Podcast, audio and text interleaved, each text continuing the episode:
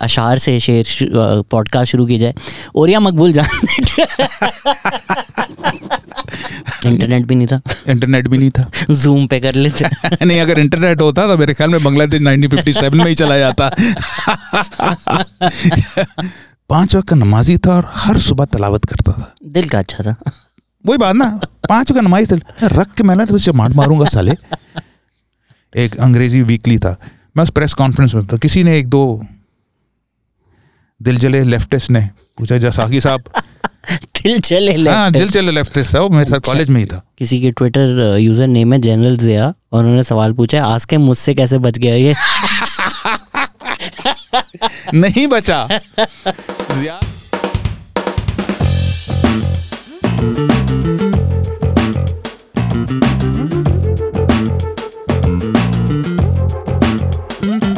Hello अस्सलाम welcome to another episode of the Pakistan experience और सबसे ज़्यादा फरमाइश जिस रिटर्न की हुई return of Don Don two Godfather two episode हमारे पास आ चुकी है। Mister N F P himself Nadeem Farooq Paracha बारह बारह हज़ार की किताबें आप बेचते हैं। कैसे हैं सर आप?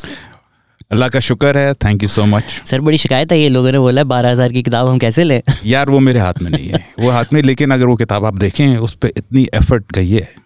सिर्फ़ मेरे अ, काम की नहीं बट उसमें ऐसी हैंड ड्रॉन इलिस्ट्रेशन हैं और पब्लिशर ने उसमें बहुत इन्वेस्ट किया है। आई एम अज्यूमिंग अब तक वो पेपर बैग में नहीं आई ना तो वो पेपर बैग में है अवेलेबल लेकिन ओनली ऑन अमेजोन कोशिश की जा रही है कि वो पाकिस्तान में भी अवेलेबल हो जाए पेपर बैग में। हाँ तो वो सस्ती हो जाएगी उस तरह से। सिंस uh, एक बहुत बड़े राइटर हमारे साथ आए हुए हैं तो इट ओनली मेक सेंस के पाकिस्तान के सबसे बड़े दानश्वर फिलोसोफर रूहानी एक आदमी है। उन उन उनकी उनके अशार से शेर पॉडकास्ट शुरू की जाए। ओरिया मकबूल जान सही आपने एक्सप्लेन किया।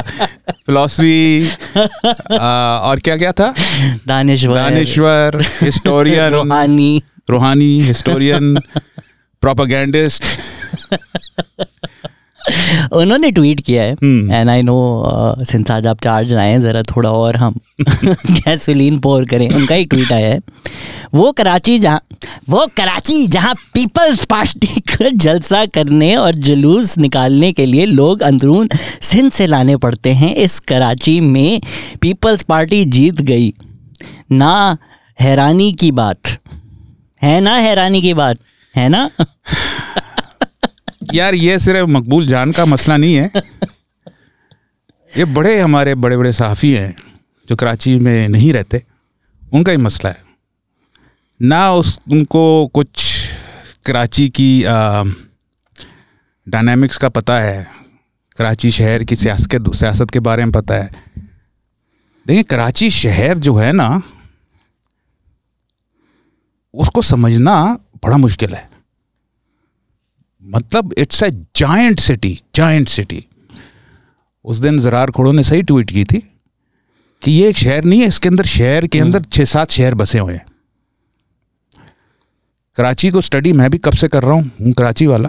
और मुझसे बेहतर लोगों ने स्टडी किया और सबसे आप बात करें it's one of the most difficult cities to study and it is one of the most complex cities और रैपिड एवोल्यूशन रैपिड चेंजेस आती हैं। यहाँ की सियासत, यहाँ की कल्चर यहाँ की सोसाइटी के रैपिड चेंजेस आते हैं। तो मसला ओरिया साहब का भी यही है, उनको कुछ समझ नहीं आ रही। अगर उन्हीं की लॉजिक ले ली जाए तो भाई जमात इस्लामी ने तो कराची, मेरे ख्याल में जमात इस्लामी ने सीट 2018 में एक शायद प्रोविंशियल असेंबली में जीती थी। उससे पहले कोई सीटें नहीं हैं उनके यहाँ। जमात इस्लामी 2008 से लेके अब तक कितनी सीटें जीत चुका है? तो उनको तो जो 86 87 जो मिली हैं वो तो बिल्कुल नहीं मिलनी चाहिए। जमात इस्लामी के जलसे भी कोई ख़ास बड़े नहीं होते। तो नहायती दकियानूसी लॉजिक ये दी है आ, माजरत के साथ हमारे फिलोसफर भाई ने। ओरिया भाई से क्या ही माजरत करनी है किसी यार जो भी है लेकिन द थिंग इज़ कुछ सोच समझ के बोले ना। अगर आप देखें ऐसे ऐसे कमेंट्स आए from people sitting hundreds of miles away जो कराची को बिल्कुल नहीं समझते। मैं ओपनली कह रहा हूँ, कराची को नहीं समझते वो। अगर मैं कोई लाहौर पे, लाहौर की इलेक्टोरल पॉलिटिक्स पे कहना, बात करना चाहूँ, जैसे इस्लामाबाद की या फैसलाबाद की, वगैरह, यार मैं डिपेंड करता हूँ on people I think no more than I do about दो सिटीज़ ठीक है ना? ताकि मुझे पता लगे। हैं काफ़ी स्पेशली उनका नाम मैं भूल गया। जो शो करते हैं जियो पे एक दिन जियो के साथ वड़ाइच साहब। He is he knows uh, Punjab's electoral politics inside out it's a pleasure to उनको सब पता होता है बरादरी कहाँ किधर वोट हिस्ट्री ठीक है ना? तो मैं उनके ऊपर उनकी सुनता हूँ बातें।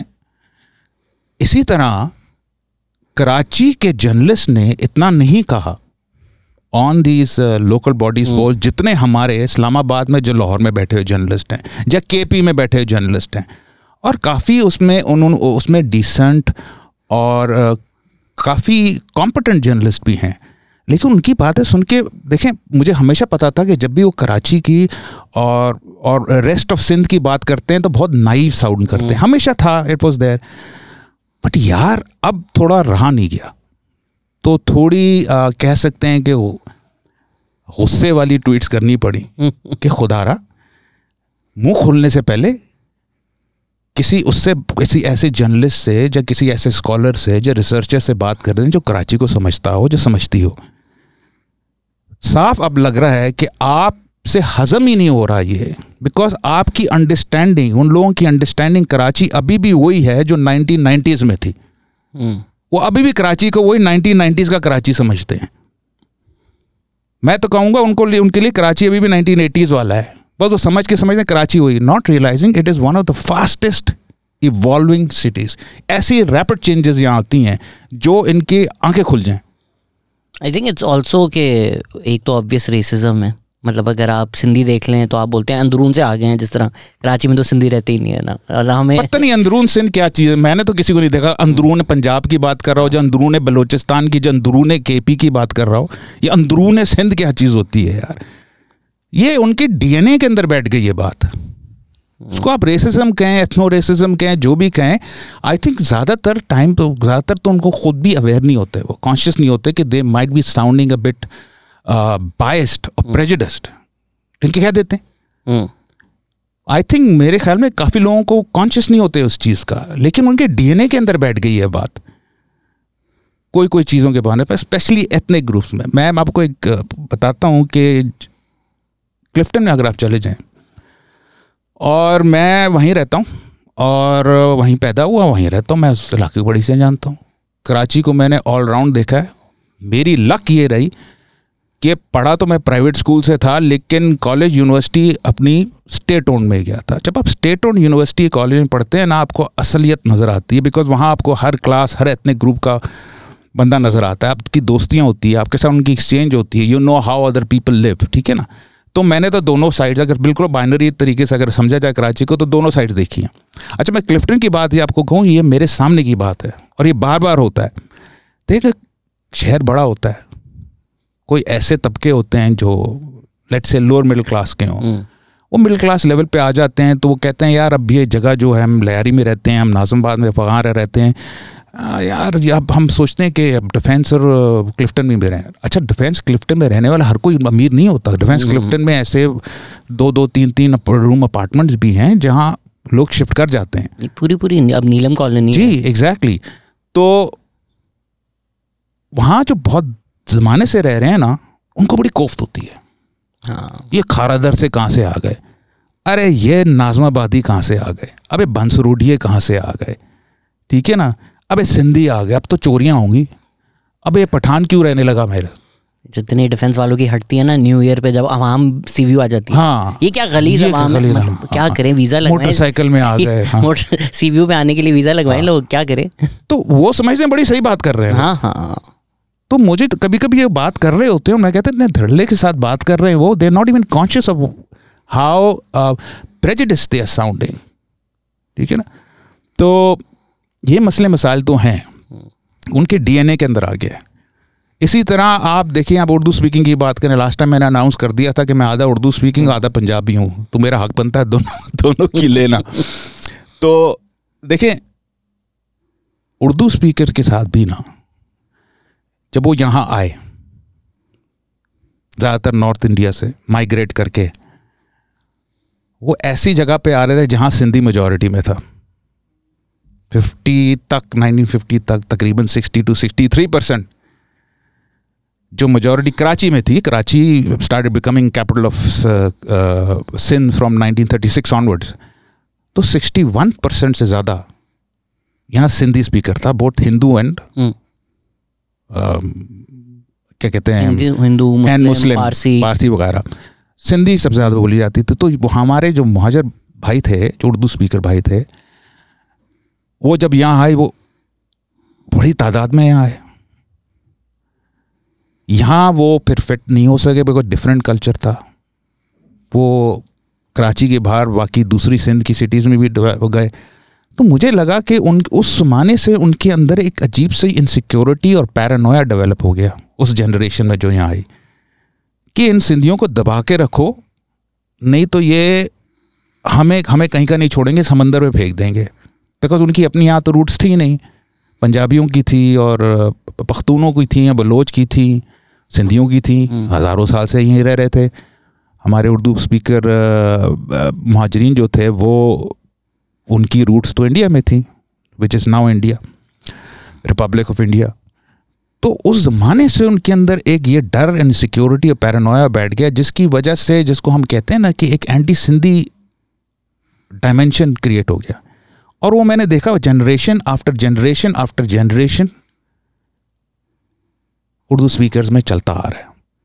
Out of that fear even though सत्तर साल से ऊपर हो गए कितने? सेवेंटी फाइव साल हो गए ना पाकिस्तान को। हम्म, now, urdu speakers are well entrenched.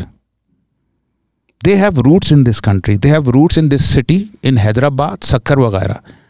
लेकिन उनके अंदर, वो जो डीएनए के अंदर उनके जो आ गई है ना ये बात insecurity and bias against Sindhis ये अभी भी एक नई जनरेशन के अंदर भी है। काफ़ी दफ़ा वो बात कर जाते हैं, उनको मैं यही रियलाइज़ करता हूँ, उनको समझ नहीं आ रही।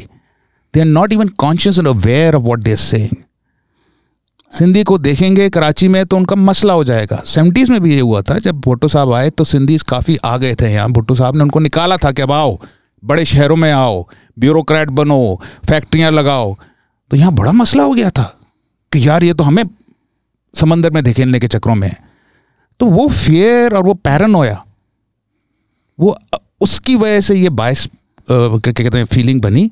और वो अभी भी नज़र आती है अनफॉर्चुनेटली और आपकी जमात इस्लामी कराची में भी है। बिकॉज़ याद रखें कराची का जमात इस्लामी इज़ लार्जली क्या कहते हैं उर्दू स्पीकर्स जमात इस्लामी की जो लीडरशिप इन कराची है वो उर्दू स्पीकर है।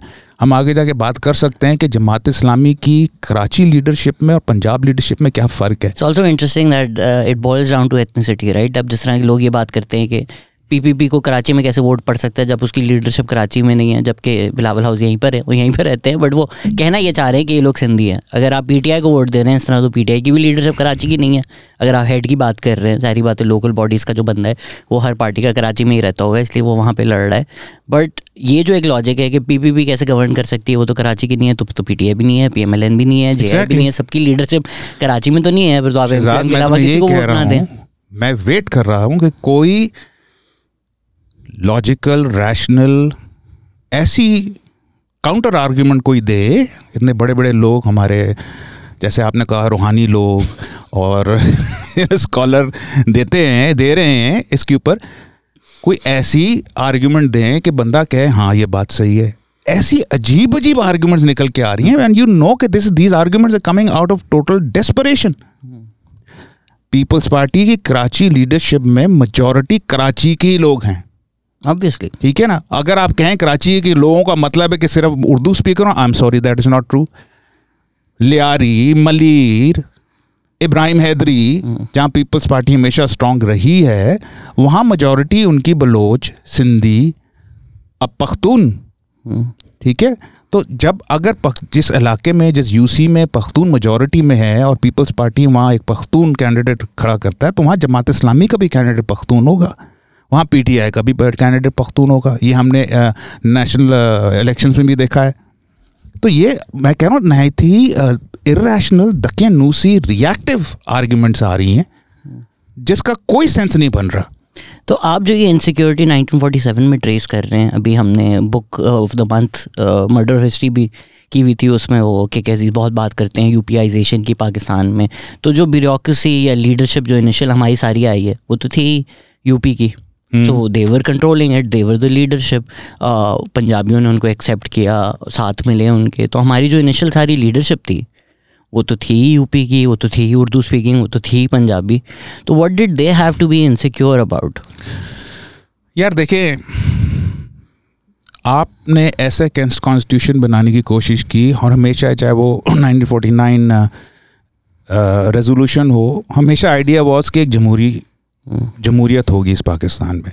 जमहूरियत का मतलब होता है कि इलेक्शन भी होंगे कॉन्स्टिट्यूंसीज होंगी। डर यही था कि यार हम हैं कितने? चाहे हम यूपी से हैं और कराची में शायद हम मेजॉरिटी में उस वक्त उर्दू स्पीकिंग मेजॉरिटी कराची में फिफ्टी परसेंट से ज़्यादा थी। In fact I think fifty seven percent थी नाइनटीन फिफ्टीज़ में। बाकी जगहों पे तो उनकी अपनी एथनिक रूट्स थी। तो अगर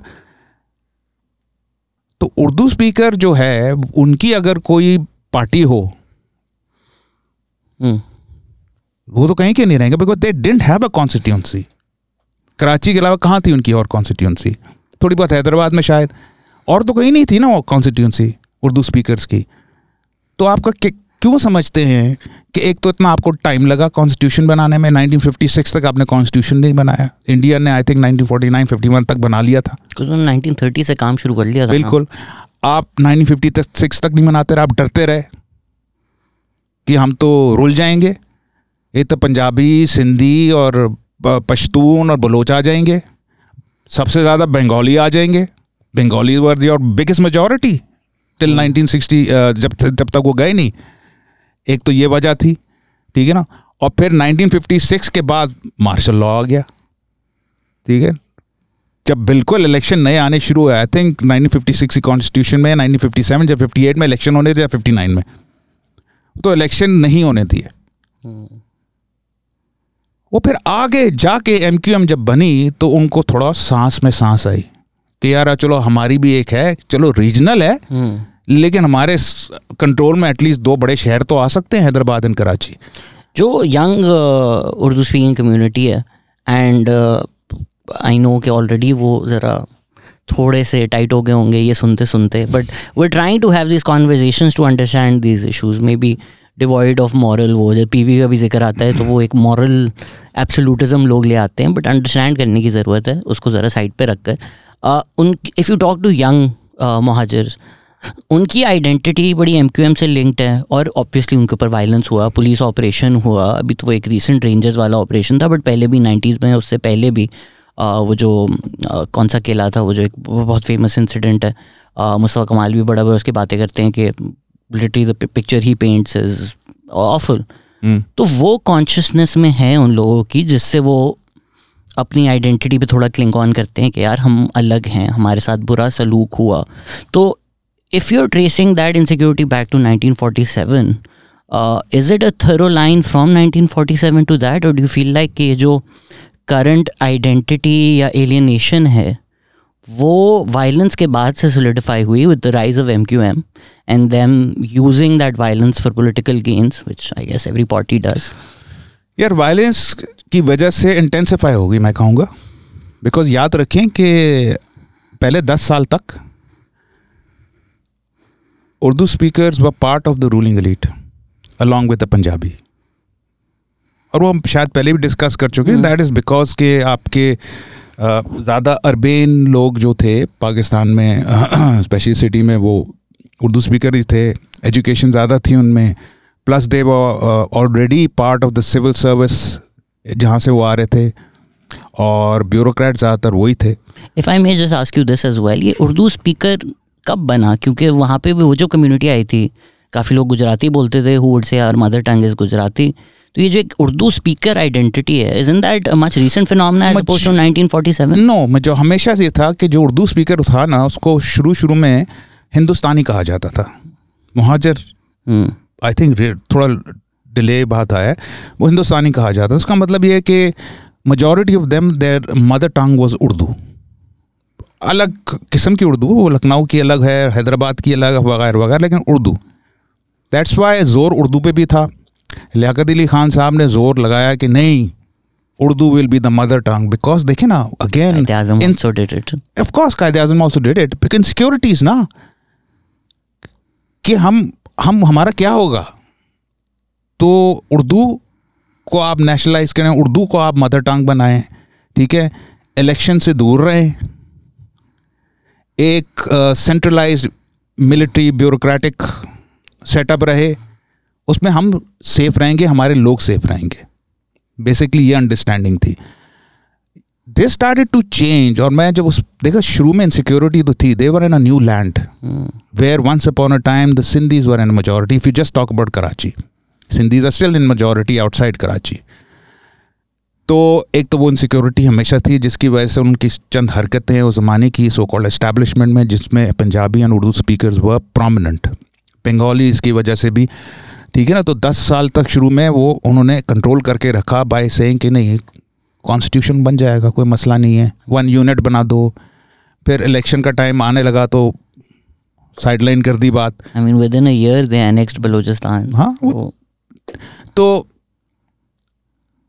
असल में इंटेंसिटी इंटेंसिटी या जो आती है इनकी, जो इस फीलिंग में, जो इनसिक्योरिटी की फीलिंग थी, जो डर था कि they might be wiped out वो हम अयूब के ज़माने से देखते हैं बिकॉज़ अयूब के ज़माने से another ethnic group started to come into the mainstream thanks to Ayub because Ayub had Pakhtun background and lot of Pakhtun be start see coming in Karachi uh, labour first of all all K P areas जो N W F P था एक ज़माने में. And uh, you start lot of Pakhtun labor रिक्शे चलाने वाले you know छोटे मोटे काम कर रहे थे because it they were required as labour because Karachi was expanding industrialisation हो रही थी इट रिक्वायर्ड दैट लेबर तो 65 में हमने देखा फ़र्स्ट टाइम एथनिक राइट हुए बिटवीन महाजर्स एंड पख्तून्स 1965 में right after the presidential election जिसमें अयूब जीता कंट्रोवर्शियली एंड फिर हमने फ़र्स्ट राइट्स देखे। फिर सेवेंटीज़ में भुट्टो साहब आए। And what was the root of that riots? Uh, economic. No those riots were of course economic थे। हमेशा रूट तो ऐसे ही होता है। रूट हमेशा इकोनॉमिक होता है और फिर फीलिंग के यार ये कहाँ से अब आ गए।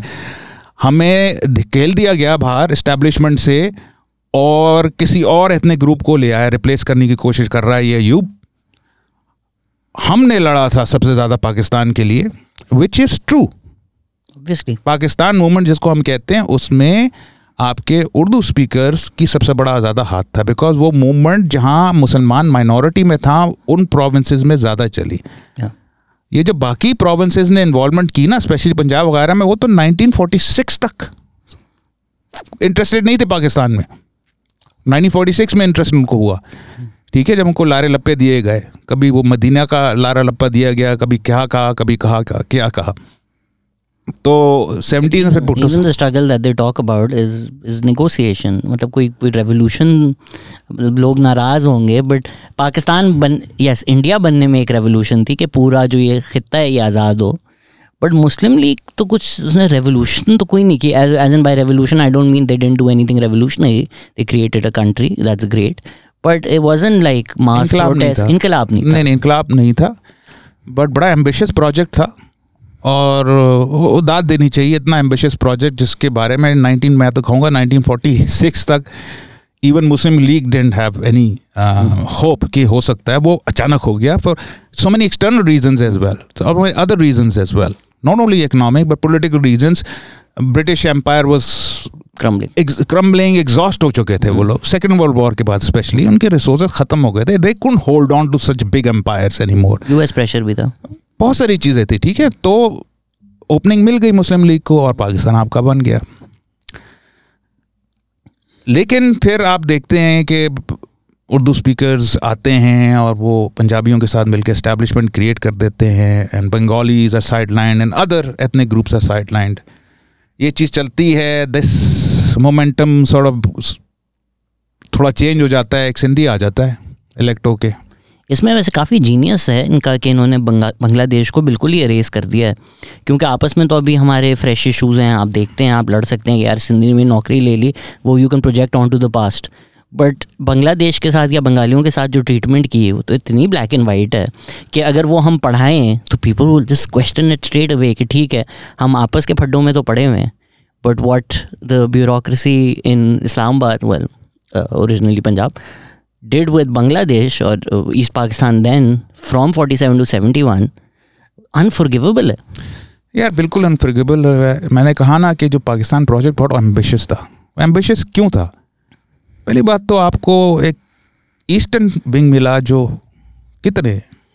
2000 मील दूर था। एक तो वो दूरियाँ। इंटरनेट भी नहीं था। इंटरनेट भी नहीं था। जूम पे कर लेते। नहीं अगर इंटरनेट होता तो मेरे ख्याल में बांग्लादेश 1957 में ही चला जाता।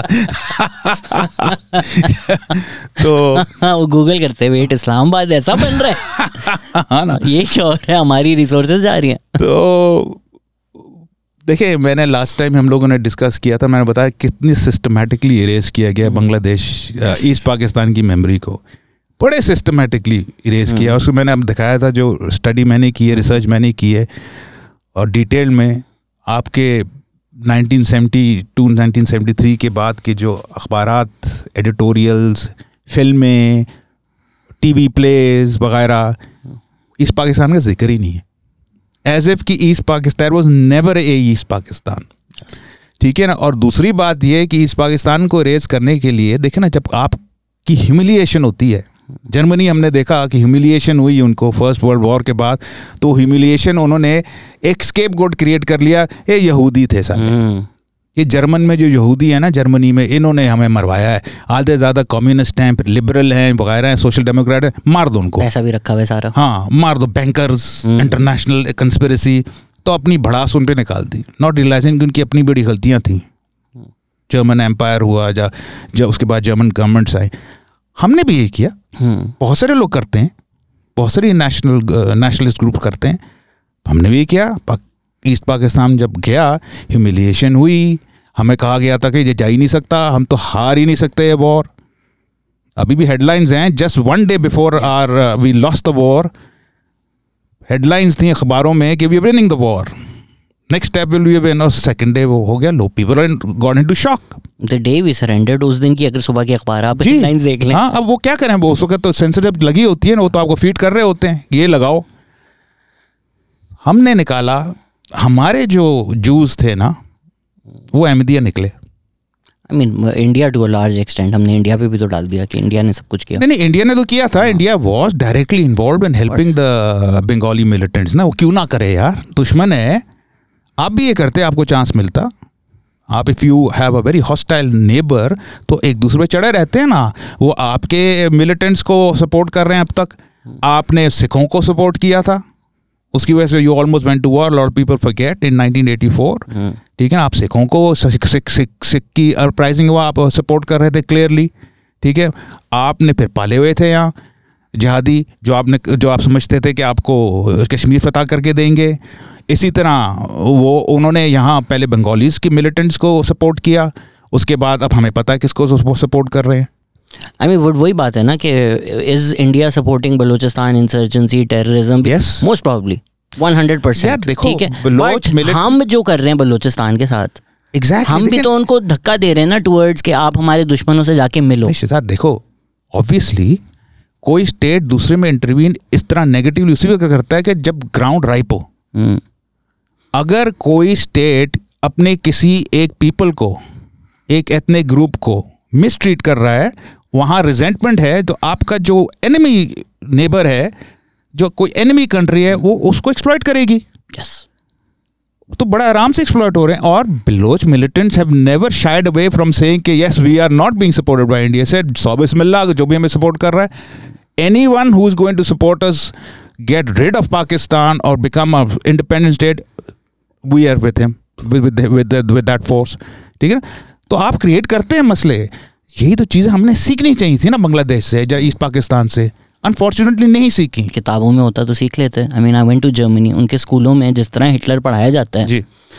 इवन दो अब थोड़ी न्यू नाजी अपराइजिंग एक पार्टी फार राइट प्रोटेस्ट हुई हैं after so many years in Germany but probably सबसे कम फाशिज्म इतने साल यूरोप में इसलिए था क्योंकि उनकी किताबों में उनके जहन में डाल देते हैं कि हिटलर कितना कमीना आदमी था ताकि it doesn't happen again but we we go the completely the opposite opposite sense हम तो और फैशिस्ट हाँ। बन जाते हैं ना।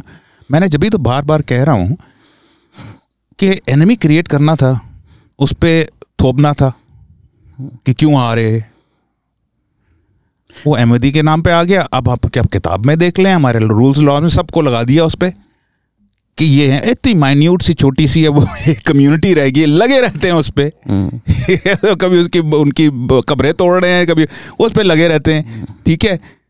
उस पर तो सब बढ़ चढ़ के बात करते हैं। बलूचिस्तान में जो हो रहा है उस पर कोई बात नहीं करता। चूनी होती है उस पर इनफैक्ट जो केपी में भी हो रहा है काफ़ी हद तक उस पर भी चूनी होती है।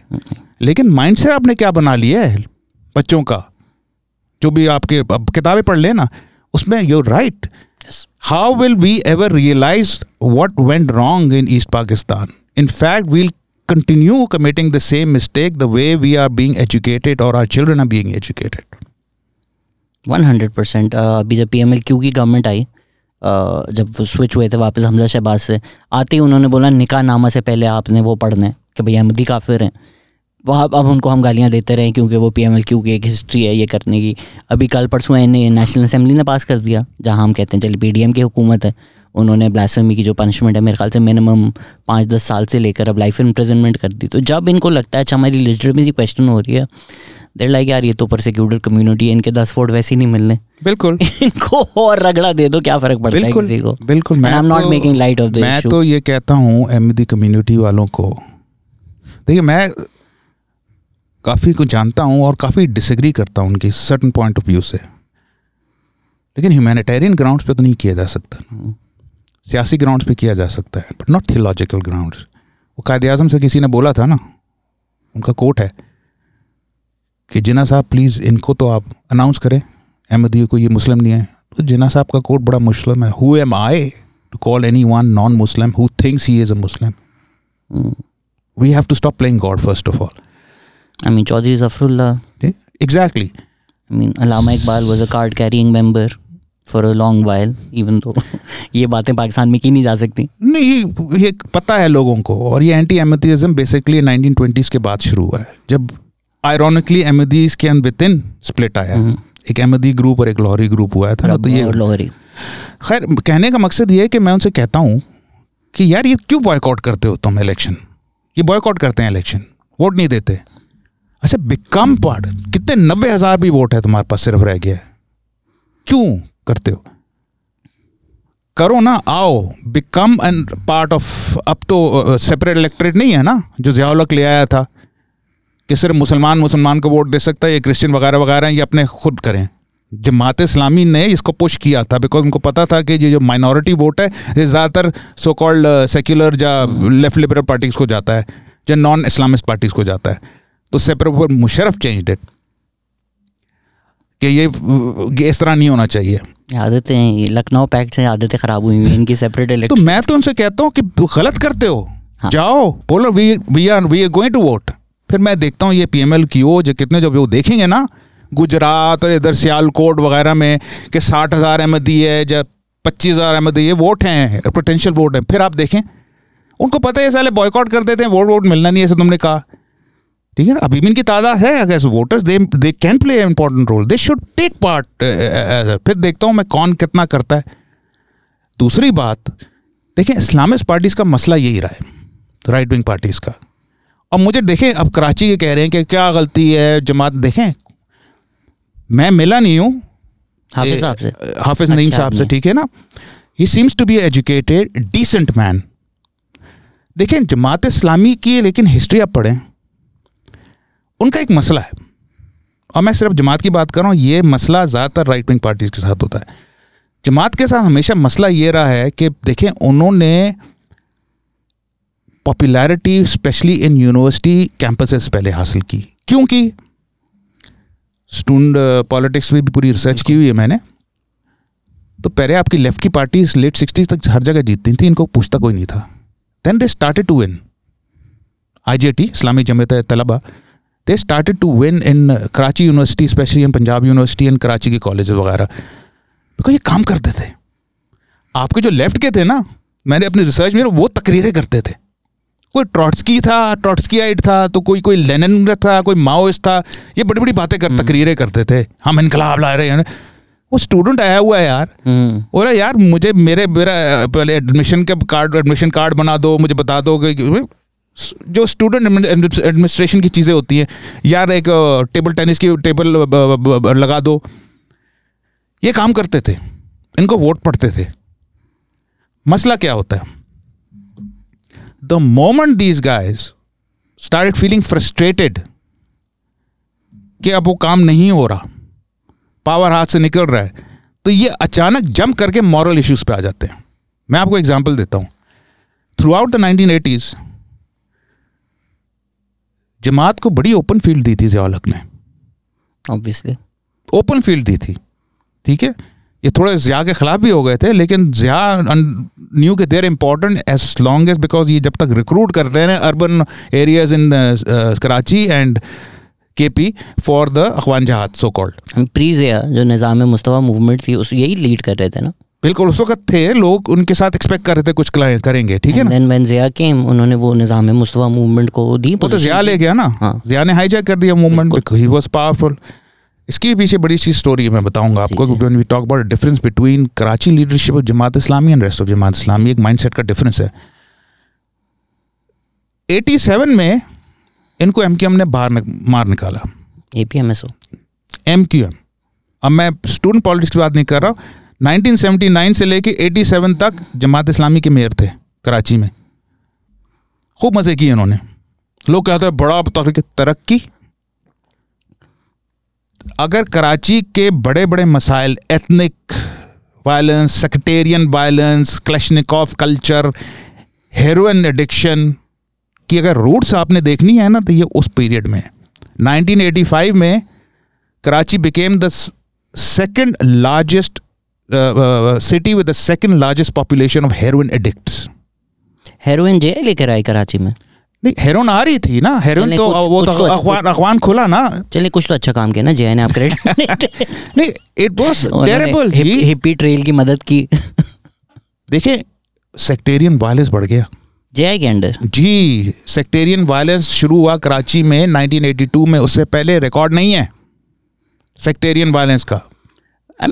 कराची में? मुझे हिस्टोरिकली तो नहीं पता but based on current J I anti Shia तो नहीं है जे आई यार एंटी शिया नहीं मैं सिर्फ़ कह रहा हूँ कि जब आप देखें जब आप पावर में होते हैं ना तो then you have to do certain things to stop them मैं ये नहीं कह रहा कि जीआई की वजह से सेक्टेरियन वायलेंस हुआ।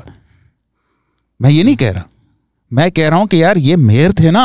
रोका नहीं और मेयर के उस बिजावलक ने काफ़ी लोकल बॉडीज को पावर दिया हुआ था। कोई फ़िक्र नहीं थी इनको। ये इनकी पूरा फोकस था अफगान जहाद पे। यहाँ सेक्टेरियन वाल एथनिक वायलेंस जो सबसे डेडली यहाँ शुरू हुए 85 86 में मेयर जमात इस्लामी का। हेरोन का मैं बता चुका हूँ, कोई फ़िक्र इनको नहीं थी। किसी तरह नहीं रोका गया, कोई स्टेटमेंट भी नहीं किया गया।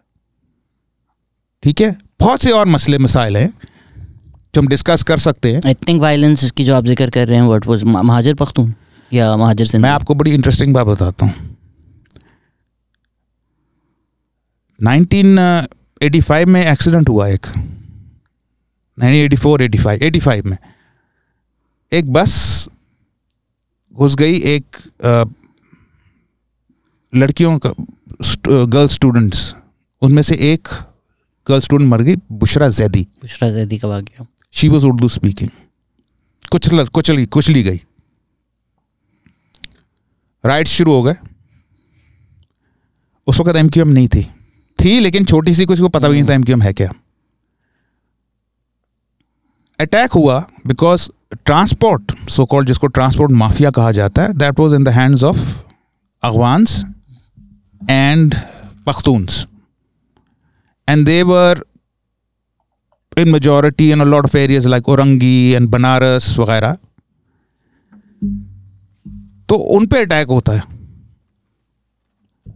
और उन पे अटैक जब होता है, वो ज़्यादातर इस्लामी जमत तलबा के लड़के करते हैं।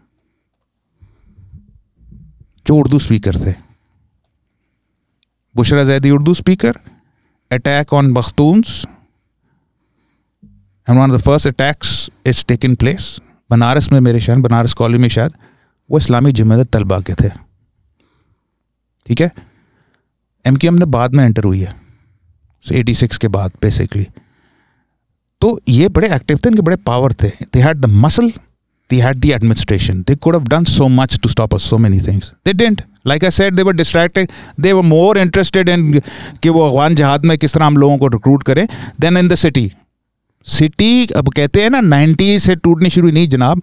हम कराची के रहने वाले हम आपको बता रहे हैं एटी टू एटी थ्री के बाद इस सिटी क्रम्बल करना लगा.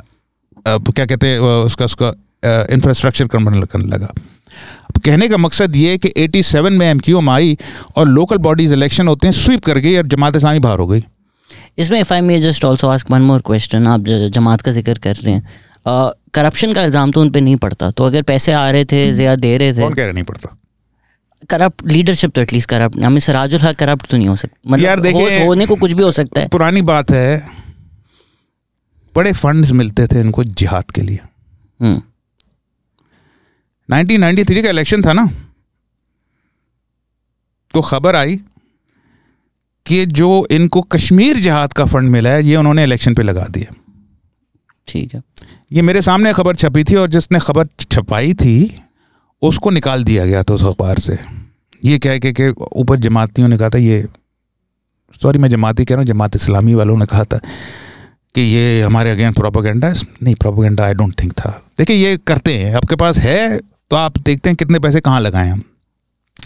ओके ज़ियाउल हक के ज़माने में corruption truly became institutionalised political parties व कॉन्शियसली करप्टेड देखिए ये जो अ, ये जो जो, जो सिस्टम है ना कि कॉन्स्टिट्यूंसीज को और ये जो M N A's M P O को फंड्स देने का ये 1980 से पहले नहीं था। ये जुल्फ़िकार अली भुट्टो ने ख़त्म कर दिया था। ये ज़ियाउल हक ने रिवाइव किया। कि M N M P A को फंड्स दिए जाएँगे ताकि वो अपनी कॉन्स्टिट्यूंसी डेवलप करें। हम सबको पता है वो जब पैसे आते हैं तीस फ़ीसद तो जेब में चले जाते हैं ताकि वो दूसरा इलेक्शन लड़ सकें। बिल्कुल। ठीक है ना?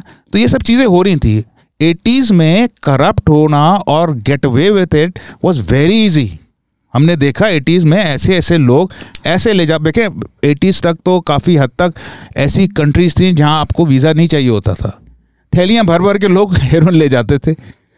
ओवरनाइट रिच हो जाते थे कोई एक तो होटल ने भी एक बना लिया था वो बड़ी मशहूर स्टोरी है शेरेटन होटल खड़ा कर लिया था उस बंदे ने।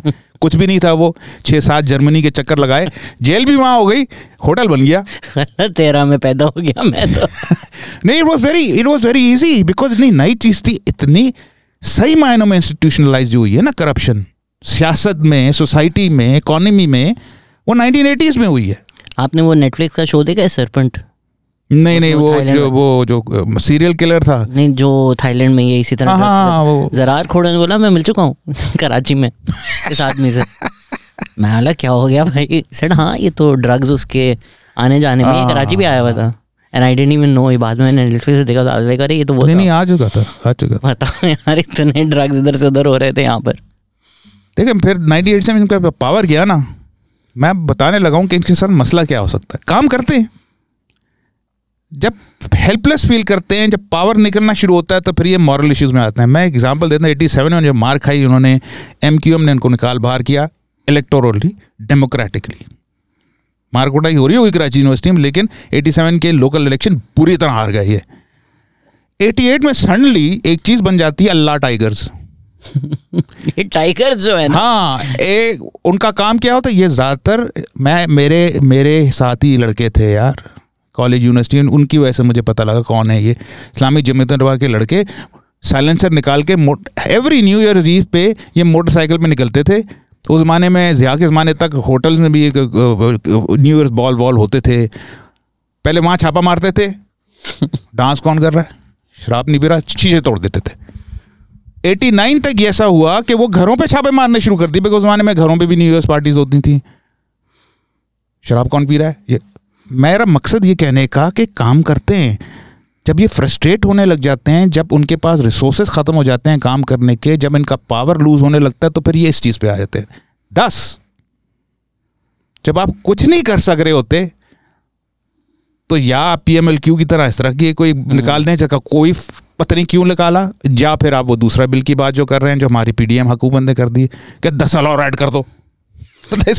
इकोनॉमी का क्या ताल्लुक? बट दिस इल्ज़ाम is not unique to JI उनके नाम में इस्लाम आता है बट जुल्फिकार भुट्टो ने यही किया। देखें, ही केव्ड इन पीएमएलएन ने अमीरुल मोमिनीन देखें जुल्फिकार अली भुट्टो का मैं आपको पहले ही बता चुका हूँ मैं बता चुका हूँ वो कॉर्नर नहीं हुआ था। Zulfikar Bhutto thought that he was outsmarting the Islamist but regardless वो भी कल्चरल इश्यूज़ पे आ गए ना अहमदी उनको बिल्कुल आ गए। तो तो सिर्फ़ सिर्फ़ ये जमीयत का क्रिटिसिज्म जमात का क्रिटिसिज्म नहीं, देखिए, मैं तो ये- सब पार्टी का क्रिटिसिज्म है कि जब आपकी पावर जाती है या आपको लगता है पावर जा रही है मैं आप ये आपको यही तो कह रहा हूँ कि हर जमात कर लेती है। मैं पीएमएलएन को कोई इस्लामिक जमात तो नहीं खाऊँगा ना। लेकिन अगर जब आप हम बात करते हैं डेथ पेनल्टी की इन द ब्लास्मी लॉ जो 1986 में होता है actually it was solidified in 1991 during Nawaz Sharif first government 86 में ज़िया के ज़माने में आ, कुछ थी मेंबर्स ऑफ़ जमात एंड उन्होंने ये एयर किया था बिल के जी डेथ पेनल्टी होनी चाहिए ज़िया अलग घबरा गए थे थोड़े बोले नहीं यार ये मेरे गले ही नहीं पड़ जाए। काफ़ी लोग कम लोग जानते हैं ये कि he actually asked his hand picked prime minister Junejo to stall the bill वो एक खातून थी ठीक है? फॉर्मर जमात की थी और वालदा हैं, एक पीएमएलएन के बहुत बड़े लीडर हैं, उनकी मैं बहुत रिस्पेक्ट करता हूँ, उनकी वालदा थी वो। उन्होंने शोर मचा दिया कि डिले अगर किया तो God will never forgive you death penalty add करो। Make it a law Junejo साहब, कभी इधर तो कभी उधर जिया कह रहा है stall it stall it stall it this is going to get problematic for me जितना इस्लाम ला सकता था, ले आया हूँ मैं। तो खैर अब तो जब आप मॉन्स्टर क्रिएट करते हैं हम्म। तो मॉन्स्टर के दूसरे सर भी निकल आते हैं ना। बट अगर आप मतलब आप जमात को आप यूनिकली क्रिटिसाइज कर रहे हैं कि जब इनकी पावर जाती है। नहीं नहीं नहीं मैंने तो शुरू में तुम्हें बोला ये तो राइट विंग पार्टीज़ करती हैं और इनके देखा देखी आपके दूसरी पार्टीज़ भी कर लेती हैं। Because it's very easy to do in this country ना। पीटीआई का तो दारो मदार यही है। एग्जैक्टली exactly, चाहे आप हो ना हो it's very easy to do लेकिन मैं आपको ये बता दूँ। 74 के बाद पीपल्स पार्टी ने सबक सीख लिया था। बिकॉज़ ये ठप्पा लग गया उनके ऊपर। कि आप तो इतने सोशलिस्ट बन के आए थे इतने लेफ़्ट लिबरल थे ये ठप्पा लग गया है। और Bhutto was conscious of that जब ये बिल पा पहले तो उसने रोकने की कोशिश की धमकी दी कि मैं आर्मी ले आऊँगा। तुम्हारे एंटी अहमदी उस पर हाँ एंटी अहमदी तो खुद तो पास करवाया नहीं नहीं देखो पूरी पूरी देखो ना ये ब्लैसमी लॉ नहीं है कि 20 मिनट में इस पर डिस्कशन हुई और वो ठप्पा लग गया उस पर इस पे बहुत डिबेट हुई। ना प्रॉब्लम इज़ इज़ कि वाकई it was pass in a very democratic manner देखा जाए। बट वी कांट ऑब्जॉल्व देखे देखे। No no nobody is solving लेकिन उसकी पूरी स्टोरी आप पत, पता होनी चाहिए क्यों हुआ? 69 में जब ईस्ट पाकिस्तान में बहुत बुरी हालत हो गई। 69 में तो काफ़ी थे जुल्फिकार अली भुट्टो। ईस्ट पाकिस्तान में काफ़ी 19 बुरा 1969 में भी। बहुत बुरा हाल हुआ है। ईस्ट पाकिस्तान की तो नूरानी साहब हम्म, जमीतुलमा पाकिस्तान के या खान उस जमाने में आपके प्रेसिडेंट थे उनके पास पहुँच गए। और बड़ी अंदर की बात बताई। और अंदर की बात क्या थी? सर जो ईस्ट पाकिस्तान में फसादात हो रहे हैं ना ये अहमदी करवा रहे हैं। सीड 54 53 में ये फेल हो गए थे। लाहौर राइड्स में। लाहौर राइड फेल हो गए थे। इनफैक्ट मौदूदी साहब को अ, क्या कहते हैं डेथ पेनल्टी हो गई थी जो ओवरटर्न होगी बाद में। सीट बो दिया उन्होंने। फिर हो जाता है आपका ईस्ट पाकिस्तान। आर्मी हो जाती है आपकी पीछे डर के मारे। बदनाम हो जाती है। लूजर्स सिविलियन आ जाते हैं। आपको पता है 1970 इलेक्शन में Ahmadis were a very important vote bank in Punjab specially Sialkot area में और ये जहाँ सेंट्रल पंजाब एरिया में। उनको अप्रोच करती है People's Party and National Awami Party Wali Khan साहब की। अहमदीज कहते हैं पीपल्स पार्टी को वोट देंगे। उनको प्रॉमिस किया जाता है कि देखो तुम सेक्युलर पार्टीज़ को दो चाहे वो नैप हो चाहे हम हो हम्म, मौलवी तुम्हें कुछ नहीं कह सकेगा। Kausar Niazi, former Jamaat Islami member who had joined People's Party in 67 68. He convinces Ahmadis, हमें वोट दो we are a larger party in NAP than NAP Punjab में हमारी ज़्यादा से होगी नैप जो है वो तो बलोचिस्तान और केपी में है चाहे मदी होती नहीं जो कम है Kausar Niazi gets over ninety thousand votes in Sialkot and wins that is ठीक है? And a bulk of that vote, about 40% of those 90,000 come from Ahmadi voters सही हो गया। हमें बैकग्राउंड इंपॉर्टेंट है। 74 आ जाता है। रब्बा जो इनका हेडक्वार्टर्स आज आजकल उसका नाम पता नहीं क्या है। आई थिंक नाम चेंज हो गया है। अच्छा मुझे पता नहीं आई थिंक चेंज हो गया है। वो वहाँ आईजेटी का कुछ कन्वेंशन हो रहा था पेशावर में। तो कुछ लड़के ने एक दो बोगियाँ ली हुई थी। वो ये सच्ची कहानी है ये मैंने इतनी दफ़ा सुनी है मुझे लगा बकवास थी नहीं तो नहीं मार बिल्कुल। बिल्कुल ये अखबारों में है। ये मैंने किया है ना दो research this is available in newspapers मुझे लगा ये urban urban no no no this is absolutely true. Absolutely true वो ट्रेन से जा रहे थे पेशावर जब Multan I don't know I forgot दो तीन बोगियाँ उन्होंने ली हुई थी बाहर उनका लगा हुआ था उनका कोई कन्वेंशन हो रहा था जब पता नहीं क्या। रब्बा पे जब गाड़ी रुकी तो उन्होंने उनका जो एमदियों का कुछ स्पिरिचुअल हेड है उसके खिलाफ कोई नारे शारे मारे। मार पड़ गई। नहीं पड़ी। ठीक है, चले गए। तो एमदी यंगस्टर वहाँ खड़े तो यार, ये सही नहीं हुआ। ये हमारी बेइज्जती गई है, वो हमारे बड़ों को, बड़े बूढ़ों को गालियाँ दे के चले गए। ये आएँगे वापस। जिस दिन वो आना था उनको ना, उस दिन ये डंडे और हॉकी और डंडे लेके खड़े हो गए। पिस्तौल विस्तौल तो कम चलते थे उस ज़माने में। हॉकीज और ये लेके खड़े हो गए। ये अहमदी लड़के। वो वापस गाड़ी आई तो फिर उन्होंने नारे मारे ये अंदर घुस गए और लड़ाई झगड़ा शुरू हो गया। तो इनकी कुट लग गई इन्होंने खूब कूटा। तो लड़के चले गए अपने बड़े बड़ों के पास में उन्होंने माला मुझे ठीक है? ये खार में आ गए। ना यार ये ओपनिंग मिल गई है। हम्म, नूरानी साहब होए जा मुफ्ती अहमद मुफ्ती महमूद साहब होए जे यू आई के जा मौदूदी साहब होए। इन्होंने बोला, ये आप इसके खिलाफ आप एक्शन लें, भुट्टो साहब को बोला। नहीं तो हम सड़कों पे आ जाएँगे। ये state within the state है रब्बा, उन्होंने कहा कि अहमदियों ने अपना स्टेट विद इन स्टेट बना दिया है। ये उनके वर्ड्स हैं स्टेट्स इन स्टेट है। ये वायलेंट हैं। ये हर इंस्टीट्यूशन में है। वो फिर बात से बात निकली ना, ये हर इंस्टीट्यूशन में आर्मी भी ये चला रहे हैं ब्यूरोक्रेसी भी भी ये चला रहे हैं। बड़े बड़े इनकी फैक्ट्रियाँ भी इनकी हैं। ये पाकिस्तान के वही हमारे जूस जूस बन। जूस बन गए हमारे। भुट्टो साहब ने बोला यार ठीक है। मेरे ख्याल में वन मैन जो टू मैन कमीशन बैठा दिया कोई उसमें जज था कमेटी बैठा दी। यार इस पर बना देते हैं कमेटी हम्म, हम्म, हम्म। यार इसको प्लीज़ जरा इन्वेस्टिगेट वो अपने काम से काम लग। गए बात नहीं रखी इसे नो ये बकवास है। इस तरह नहीं होगा हम तो मानते नहीं।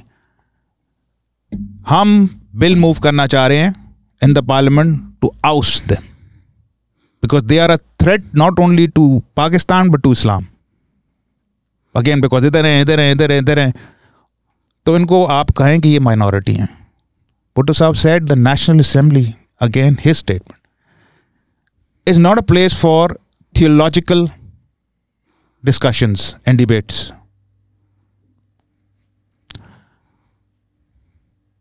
तो उस पे जमात इस्लामी के और हमारे रिलीज़ रिलीजियस पार्टीज़ के 18 सीटें थी सिर्फ़ उनके पास। उन्होंने कहा कि अच्छा how can this not be a place for theological discussion when in 1973 we all we all agreed Islamic Republic to call Pakistan Islamic Republic of Pakistan अगर हम इस्लाम पे ही नहीं बात कर सकें तो कैसे इस्लाम रिपब्लिक भुट्टो साहब पीछे हो गए। फिर उन्होंने राइट शुरू हो गए। भुट्टो साहब ने धमकी दी। स्टॉप इट और आई विल डू एग्जैक्टली जो आपके साथ 1953 में हुआ था। I will send in the army and crush you सोचो, समझो, इसको हम रिजॉल्व कर सकते हैं, इस तरह कर सकते हैं, उस तरह कर सकते हैं, उन लड़कों को अंदर बहुत तरीके। ये बात तकरीबन मेरे ख्याल में चार महीने चली। फिर बुलाया गया। एक कमेटी बनी नेशनल असेंबली की। फिर हर तब हर सेक्ट सेक्ट जो था देवबंदी वहाँ वहाँ भी तो ज़मान में नहीं कहते थे अपने आप को इधर। देवबंदी होए एल हदीद होए वही 1954 वाली बात हुई कि सबको सबको शिया शिया। वगैरह सबको बुलाया गया कि अब बताएँ क्या करें। तो अहमदी के भी जो हेड थे उनको ही बुलाया गया। उनसे कहा एक सवाल उनसे पूछा गया। डिफाइन है मुस्लिम वाला। हम्म, देखें फ़र्स्ट ऑफ़ ऑल तो जब ये बात चल रही थी ना तो पीपल्स पार्टी ने बोल रहा था कि हमारा कोई हक ही नहीं है कि पार्लियामेंटेरियन को हक दिया जाए कि वो डिफाइन करें कौन मुसलमान है, कौन मुसलमान ये अल्लाह मियाँ का हक है हक है। खैर, वो मिल गया अब तक नहीं मिला था।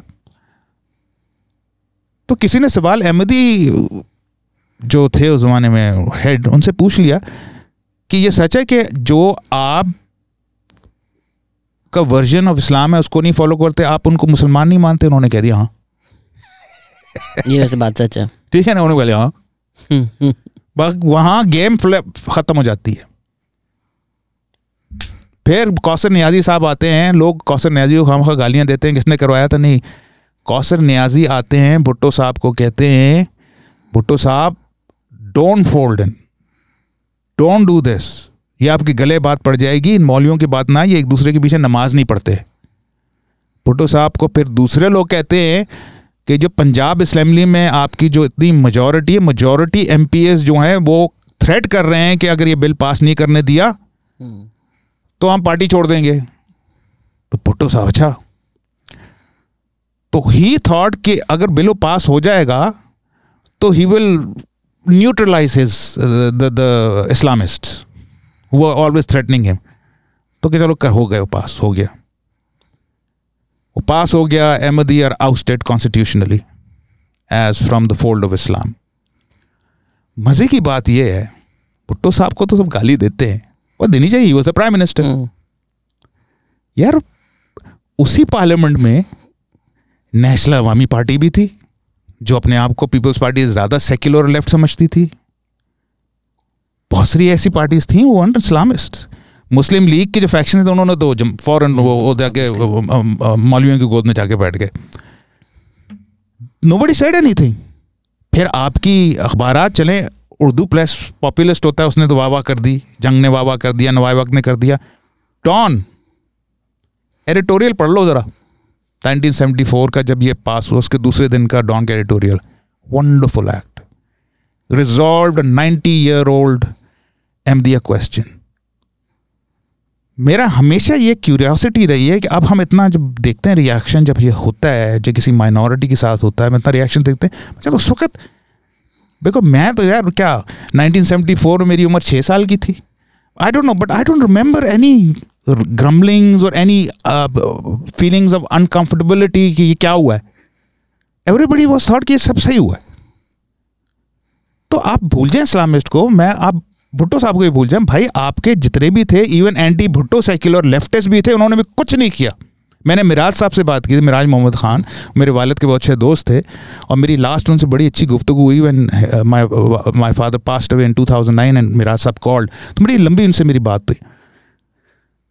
तो बस जो मैं पूछूँ उनको, मैंने मिराज साहब, उस वक्त आपकी लेफ़्ट ने भी कुछ नहीं किया, फिर 77 में आप आप जो भुट्टो साहब के खिलाफ लेफ़्ट थी, वो Jamaat and, J U I led and J U P led P N A movement भी आ गए, बस वो ही केप्ट सेइंग यार भाई ब्लंडर हो गया, ये ब्लंडर हो गया ब्लंडर हो गया ब्लंडर हो गया.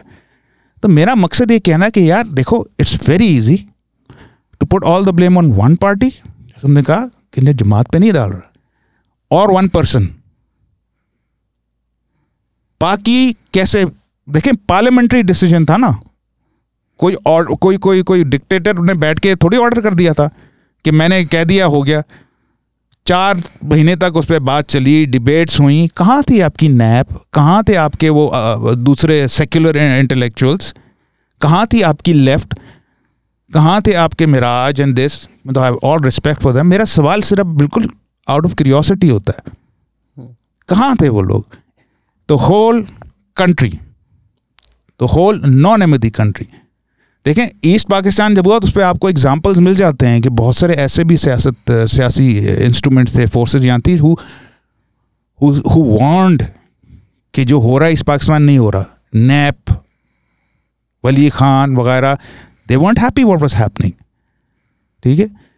इस क्वेश्चन पे आपको एक एग्ज़ाम मैंने इतनी रिसर्च की है मैं हर अखबार वो जो चार महीने हैं हम्म, जो ये बुरी डिबेट चली और फिर वो फाइनली कॉन्स्टिट्यूशनल अमेंडमेंट हुई सेकेंड अमेंडमेंट एक मुझे एग्ज़ाम्पल नहीं मिला। एक छोटा सा भी स्टेटमेंट किसी का नहीं मिला। Forget about the Islamic parties उनका तो ये था एजेंडा एक statement and forget about Peoples Party उनकी हुकूमत थी। जो सो कॉल्ड ऑपोजिशन में थे, लेकिन अपने आप को भुट्टो साहब से जब पीपल्स पार्टी ज़्यादा लेफ़्ट और लिबरल समझते थे, एक स्टेटमेंट ऑफ़ कॉन्डमनेशन नहीं। Everybody was on the same page कि चलो यार ये मसला सॉल्व हो गया। कैसे सॉल्व हो गया यार? कुंड दे इन हाइंड से मैं सोचता हूँ कुंड दे इतने आपको अपने विजनरी समझते हैं। कुंड दे सी के actually open the Pandora's box अब उनको क्या पता था कि आ जाएगा दस साल यार मेरा तो सवाल यही होता है ना तब ये कैसे लोग हैं? But I mean Zulfikar Bhutto wasn't also reelected तो नहीं थे उसके बाद जो उनकी स्पीचेस हैं। नहीं मैं आपको बताता वाज हूँ। Very proud of it after ये बुल्स होता है ना पहला जो स्टेटमेंट आता है ना बुल्स वाले भुट्टो का वो ये आता है वेरी सैड कहाँ स्पीचेस में तो बोलते हैं भाई हमने मेरी बात तो सुनो ना। दो दिन बाद उनके पार्टी मेंबर्स कहते हैं सर वाह हो रही है। आपके खिलाफ जो अखबार है नवाई वक्त डॉन वो भी लिख रहे हैं वाह तो suddenly he you start hearing the same thing from Bhutto's mouth कि I resolve the 90 year old Ahmadi problem 1977 की मैनिफेस्टो में पीपल्स पार्टी की ये है।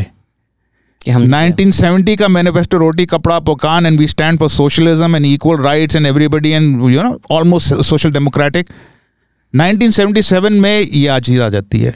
They start owning it they said oh wow ये तो इस पे तो कोई हम पे हमारे ऊपर उंगली नहीं उठा सकता। सियासत हुई ना। तो मकसद मेरा यही कहने का है that was such a wrong example उसके बाद तो फिर भुट्टो जिया साहब ने तो ऐसी ऐसी हरकतें की तो सबने बोला बस यार यही तरीका है पावर में रहने का। काम वाम नहीं होता ना तो इनको ये नशा देते रहो। यस ये नशा देते रहो कि ये ब्लेसमी तो ये अहमदी तो ये मॉरल ये इमोरल तो ये हिजाब तो ये भुरका तो ये दाढ़ी इन पे इन चीज़ों पे लगा दो उनको। और जो करप्शन से पैसे बना रहे हैं वो तो वो सबसे ज़्यादा करने लग गए। जैसे मैं हमेशा लिखा है एटीज़ में यही हुआ ना they linked yes wealth accumulation with exhibition of piety. इसलिए तो अभी 49 बिलियन जिन जिनके अकाउंट से निकले हैं। भाई आप देखें ना अगर जितना निहायत करप्ट आदमी होगा ना वो टखने से ऊपर शलवार पहनेगा जब दाढ़ी रख लेगा ना और उससे आप लोगों को कहें यार पाँच वक्त नमाजी है सबके माशाल्लाह माशाल्लाह। भूल जाएँगे कितना करप्ट है। हाँ, मैं नहीं कह रहा सब होते हैं ऐसे। बस वो नाड़े बेचने वाले ठीक है ना? हाँ। सिर्फ़ वो। टाई शाही में होगा जरा कोट वोट में होगा ना जब पैंट शर्ट में होगा। तो क्या क्या ये लगता है, ये मसला लगता है। लेकिन लोग सिंप्लिसिटी ऑफ़ पीपल है just stupidity I don't know लेकिन ये एटीज में माइंडसेट बन गया था कि यार, मुझे याद है कॉलेज में मेरा एक दोस्त था। वो किसी जमात वमात का नहीं था। तो मुझे साहब बैठा हुआ है। एटी फाइव एटी सिक्स की बात है। वो मुझे किस्सा सुना रहा था वो।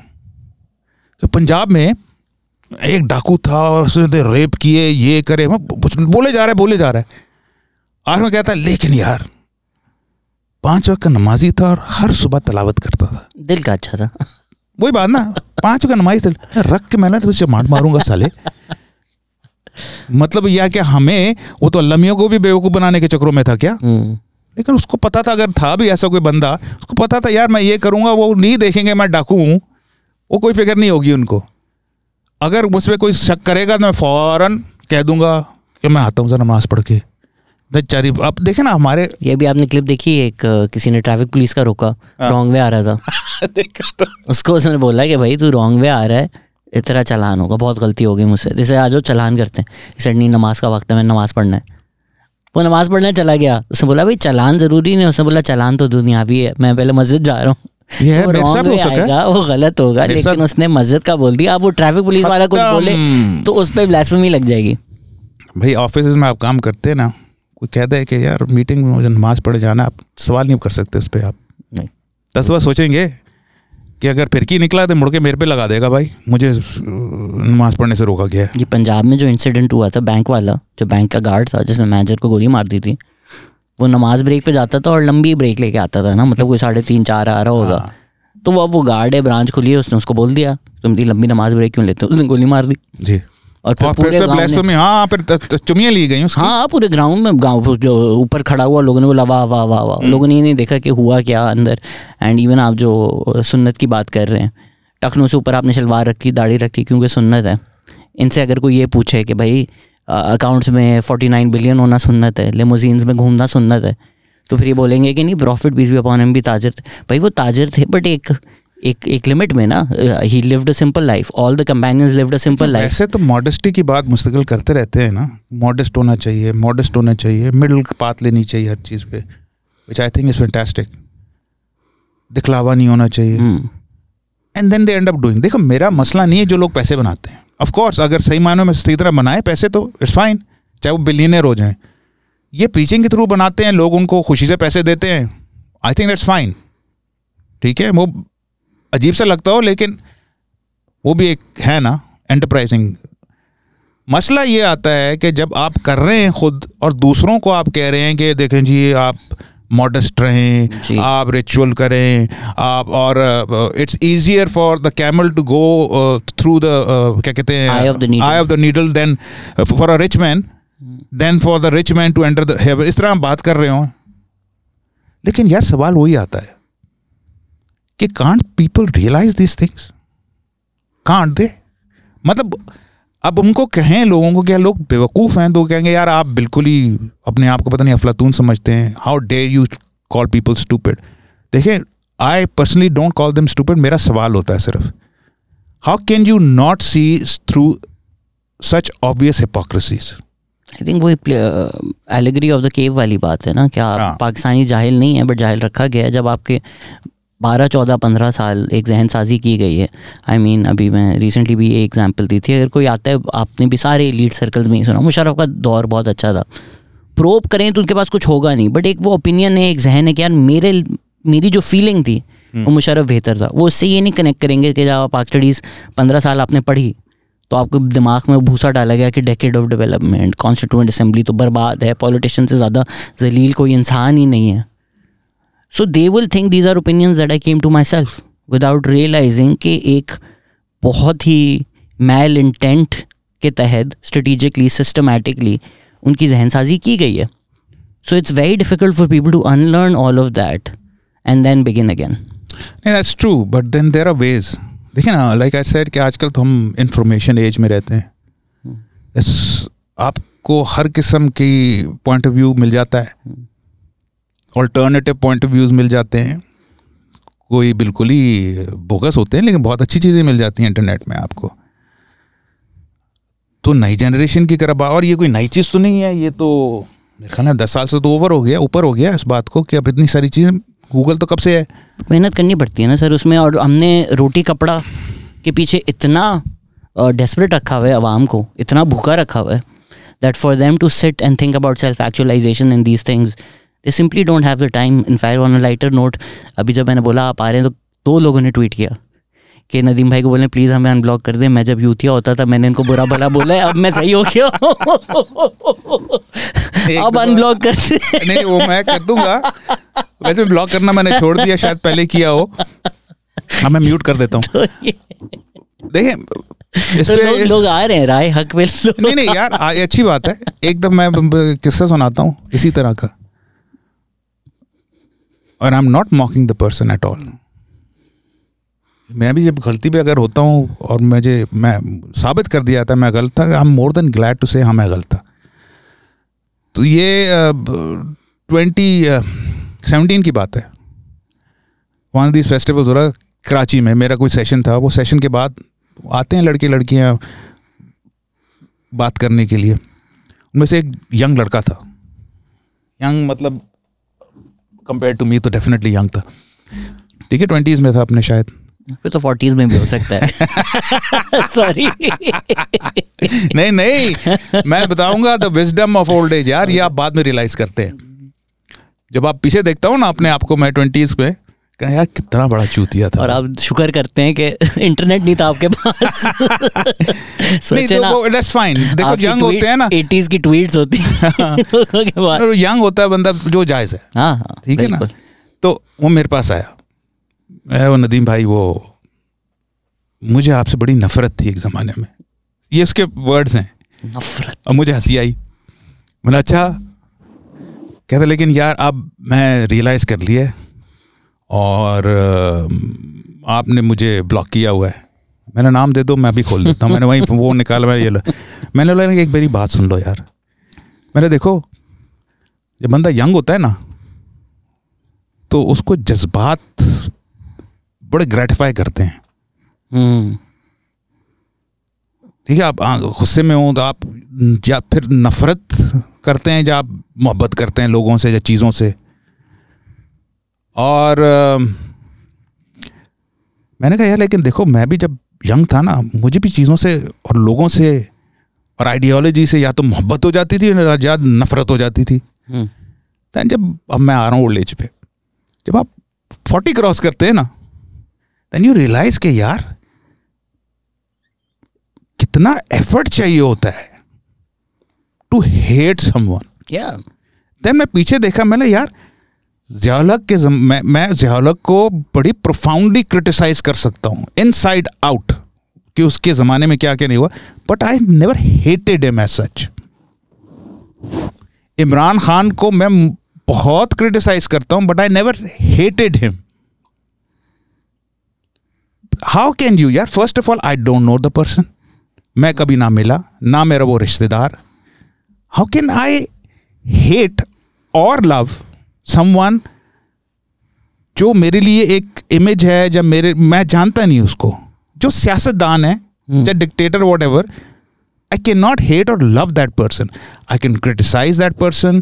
I can disagree with that person I can agree with that person ये हेट एंड लव ये जब मैंने ये यूथ में होता है बिकॉज़ यंग पीपल आर जज्बाती बाय नेचर ठीक है? एंड दे फाइंड जज्बात टू बी मोर ग्रेटिफाइंग अकल उस वक्त डेवलप हो रही होती है, होती नहीं ज़्यादा। तो मैं इसको समझाया, मैंने देखो,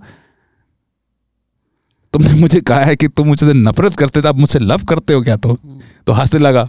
मैंने देखो, ना कहीं नफरत करने की ज़रूरत है, ना love.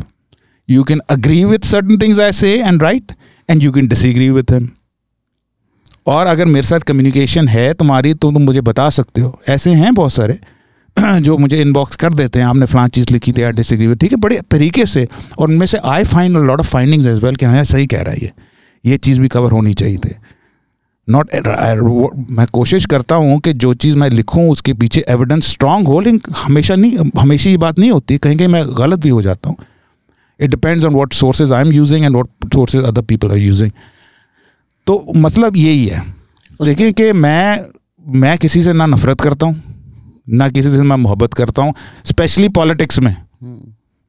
इसमें मेरे एक दोस्त है उसका इमार में उसने फ्लैट लिया तो उसको मैं बता रहा था कि भी मज़र आई हुई थी पॉडकास्ट पे वो बता रही थी डी एच ए फ़ेज़ एजेड सॉफ्ट सॉइल पे बना हुआ है।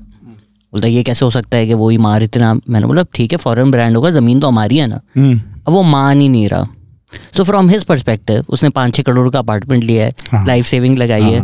उसको मैं बोलूँ भाई तू जिस बिल्डिंग में रह रहा है वो नीचे से शेकी है। हम्म। वो क्यों मानेगा? उसने पूरी ज़िंदगी लगा दी उसमें। जनाब पैसे लगाया इन्वेस्ट किया है अपने इमोशन लगाए हैं अपने पूरी पूरे अपना ईगो उसमें इन्वेस्ट हुआ हुआ है। एंड मसला यही है ना। That's exactly what it is कि अब जो पीटीआई सपोर्टर्स हैं उन्होंने अपना जहन ज़िंदगी लगा दी है खान साहब के पीछे कि यही है होप लास्ट टाइम डिस्कस यही कर रहा हाँ. था मैं बता रहा था कि जब आप एक आइडियोलॉजी में जी। या किसी हीरोइक बंदे में इतना ईगो और इमोशन इन्वेस्ट कर देते हैं ना तो आपकी first of all first thing जो आपकी होती है ना कैपेबिलिटी ऑफ़ क्रिटिकल थिंकिंग वो सबसे बड़ी सबसे पहले उसका उसका उसका उसका गला काटा जाता है।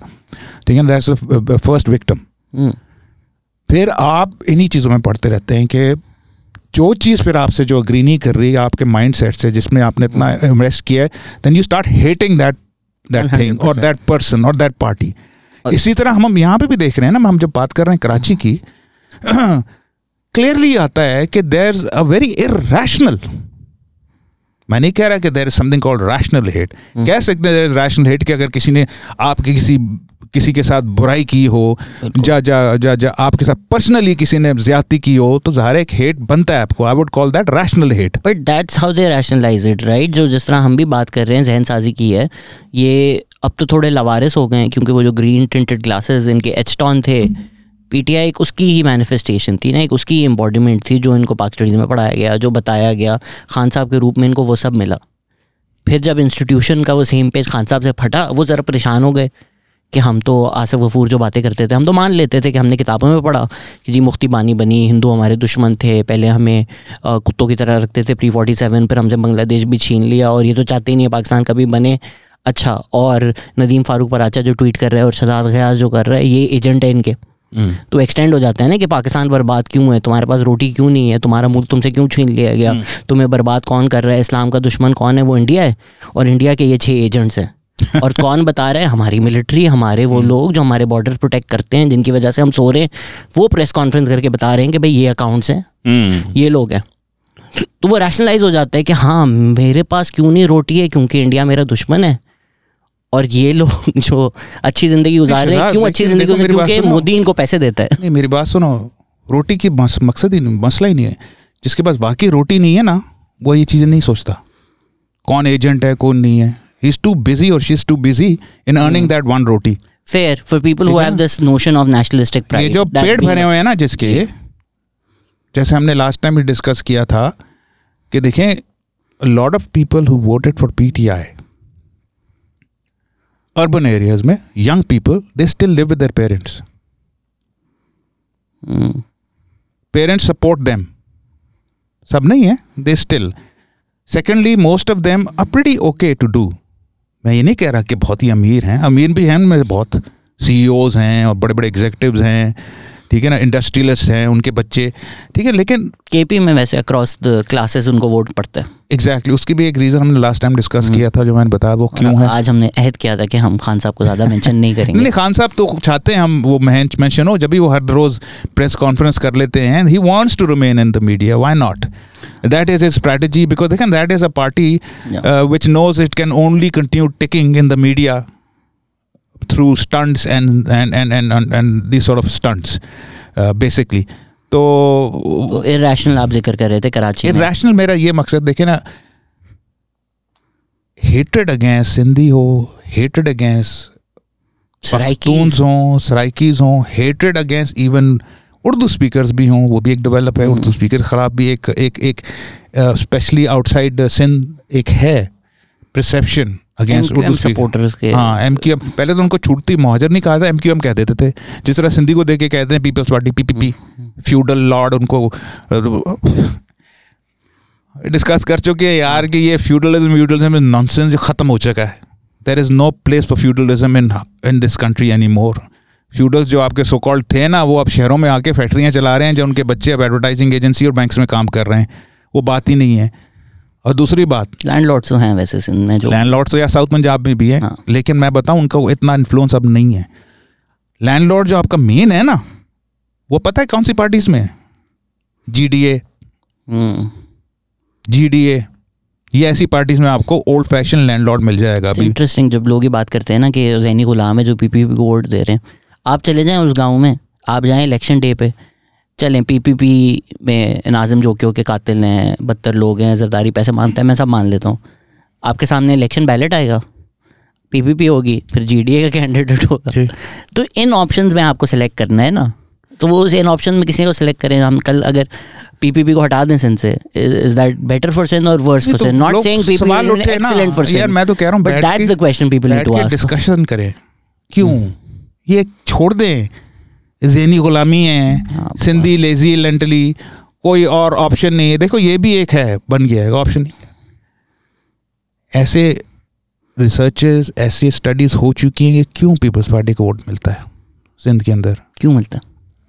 मैं आपको एक छोटा सा एग्जांपल देता हूँ। 2018 की एक कौन सी है वो अ, जो इलेक्शंस को मॉनिटर करती है? एफ़ से नाम है। सैफिन हाँ। शायद उसकी थी हम्म। Peoples Party swept Sindh in twenty eighteen huge victory ठीक है तकरीबन नब्बे से ऊपर सीटें उनको आउटसाइड कराची मिली 51% of that vote of the vote that people's party got 51% of the vote was from sindhi speaking women and i'm not talking about sindhi speaking women only from the sindhi middle classes over there talking about women who work in the fields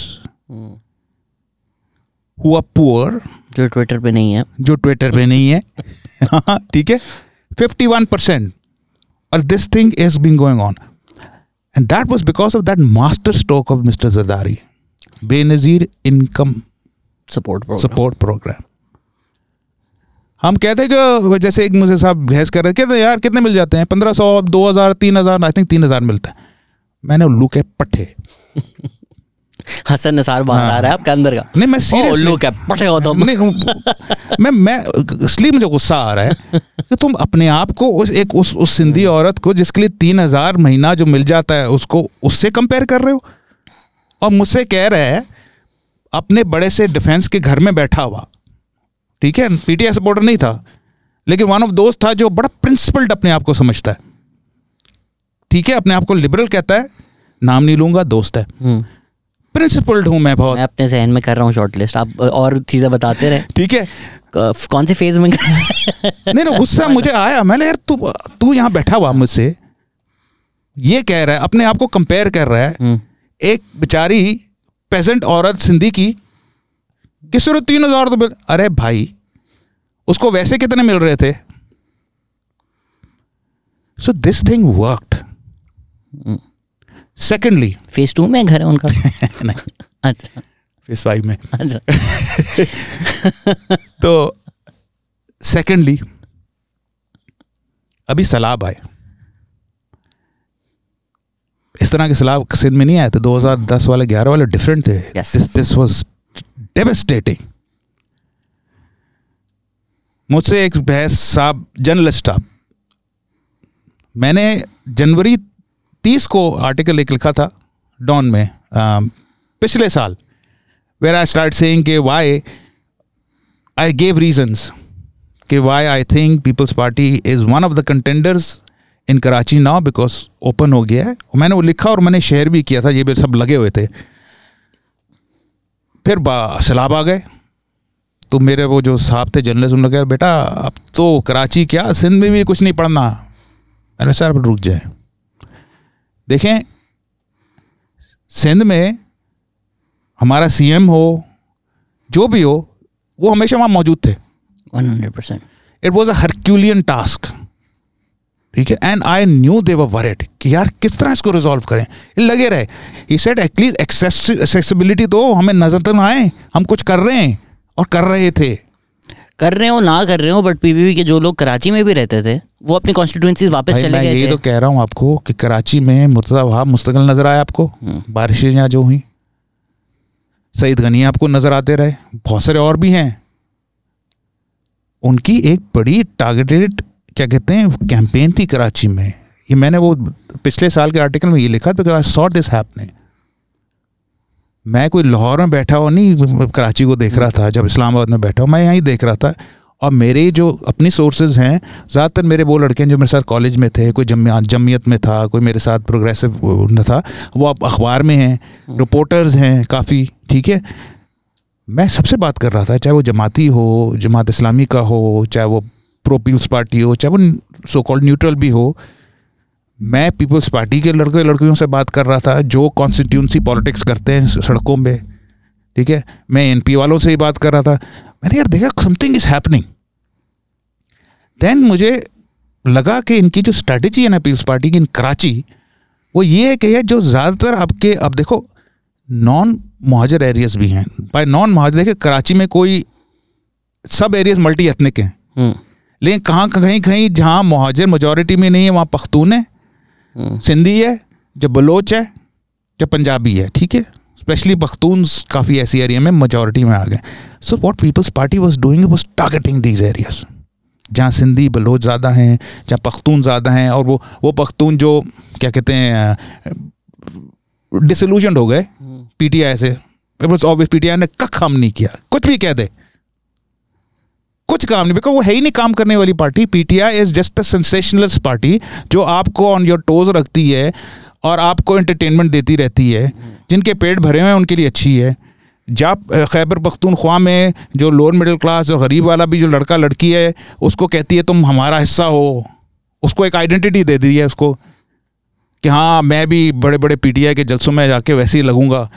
जो जो होता है कि हाँ जी वो गाने भी चल रहे हैं वगैरह ठीक है ना? उसको एक आइडेंटिटी नोशन ऑफ़ खुददारी खुददार, ठीक है। अमेरिका को नज़र दिखाई Exactly.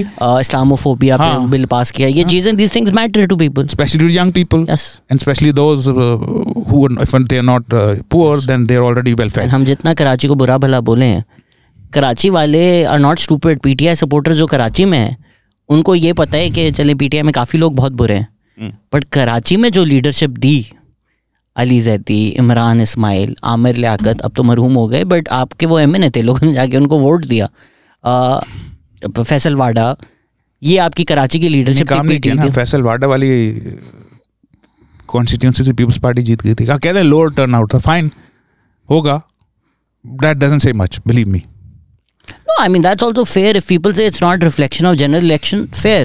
देखें मैं नहीं है आपको कुछ. प्रोडिक्शंस आज करूँगा Hmm. मैं बोल्डन हो गया हूँ। वो जो मैं आर्टिकल लगाया एक से एक साल पहले एग्जैक्टली exactly वैसे रिज़ल्ट आए हैं। If not exactly but more और लेस मुझे पता था क्या हो रहा है। दैट्स वाई मुझे थोड़ी बहुत कंसर्न होती है जब लोग कहते हैं कैसे जीत गई? अरे भाई जो कराची में रहता है उसको पता है कैसे जीत गई? जमात इस्लामी को भी ज़्यादा वोट इसलिए पड़ा कि उसकी एक रेपुटेशन है कि वो काम करती है। अच्छी कैंपेन रन की। कैंपेन रन करी और वो काम करती है। अनटर अनलेस वो इधर उधर हो जाए और वो अल्लाह टाइगर बन जाए। ये मुझे सिर्फ़ खतरा जमात इस्लामी के साथ हमेशा रहता है। ठीक है ना? वैसे काम करवाए ना तो करती है। और उनकी बेस्ट है। I think social welfare organisation देखो जमात इस्लामी का एक देखो एक तो वोट बैंक एक तो ट्रेडिशनल वोट बैंक था। उर्दू स्पीकर का जमात इस्लामी के लिए एक ट्रेडिशनल वोट बैंक था।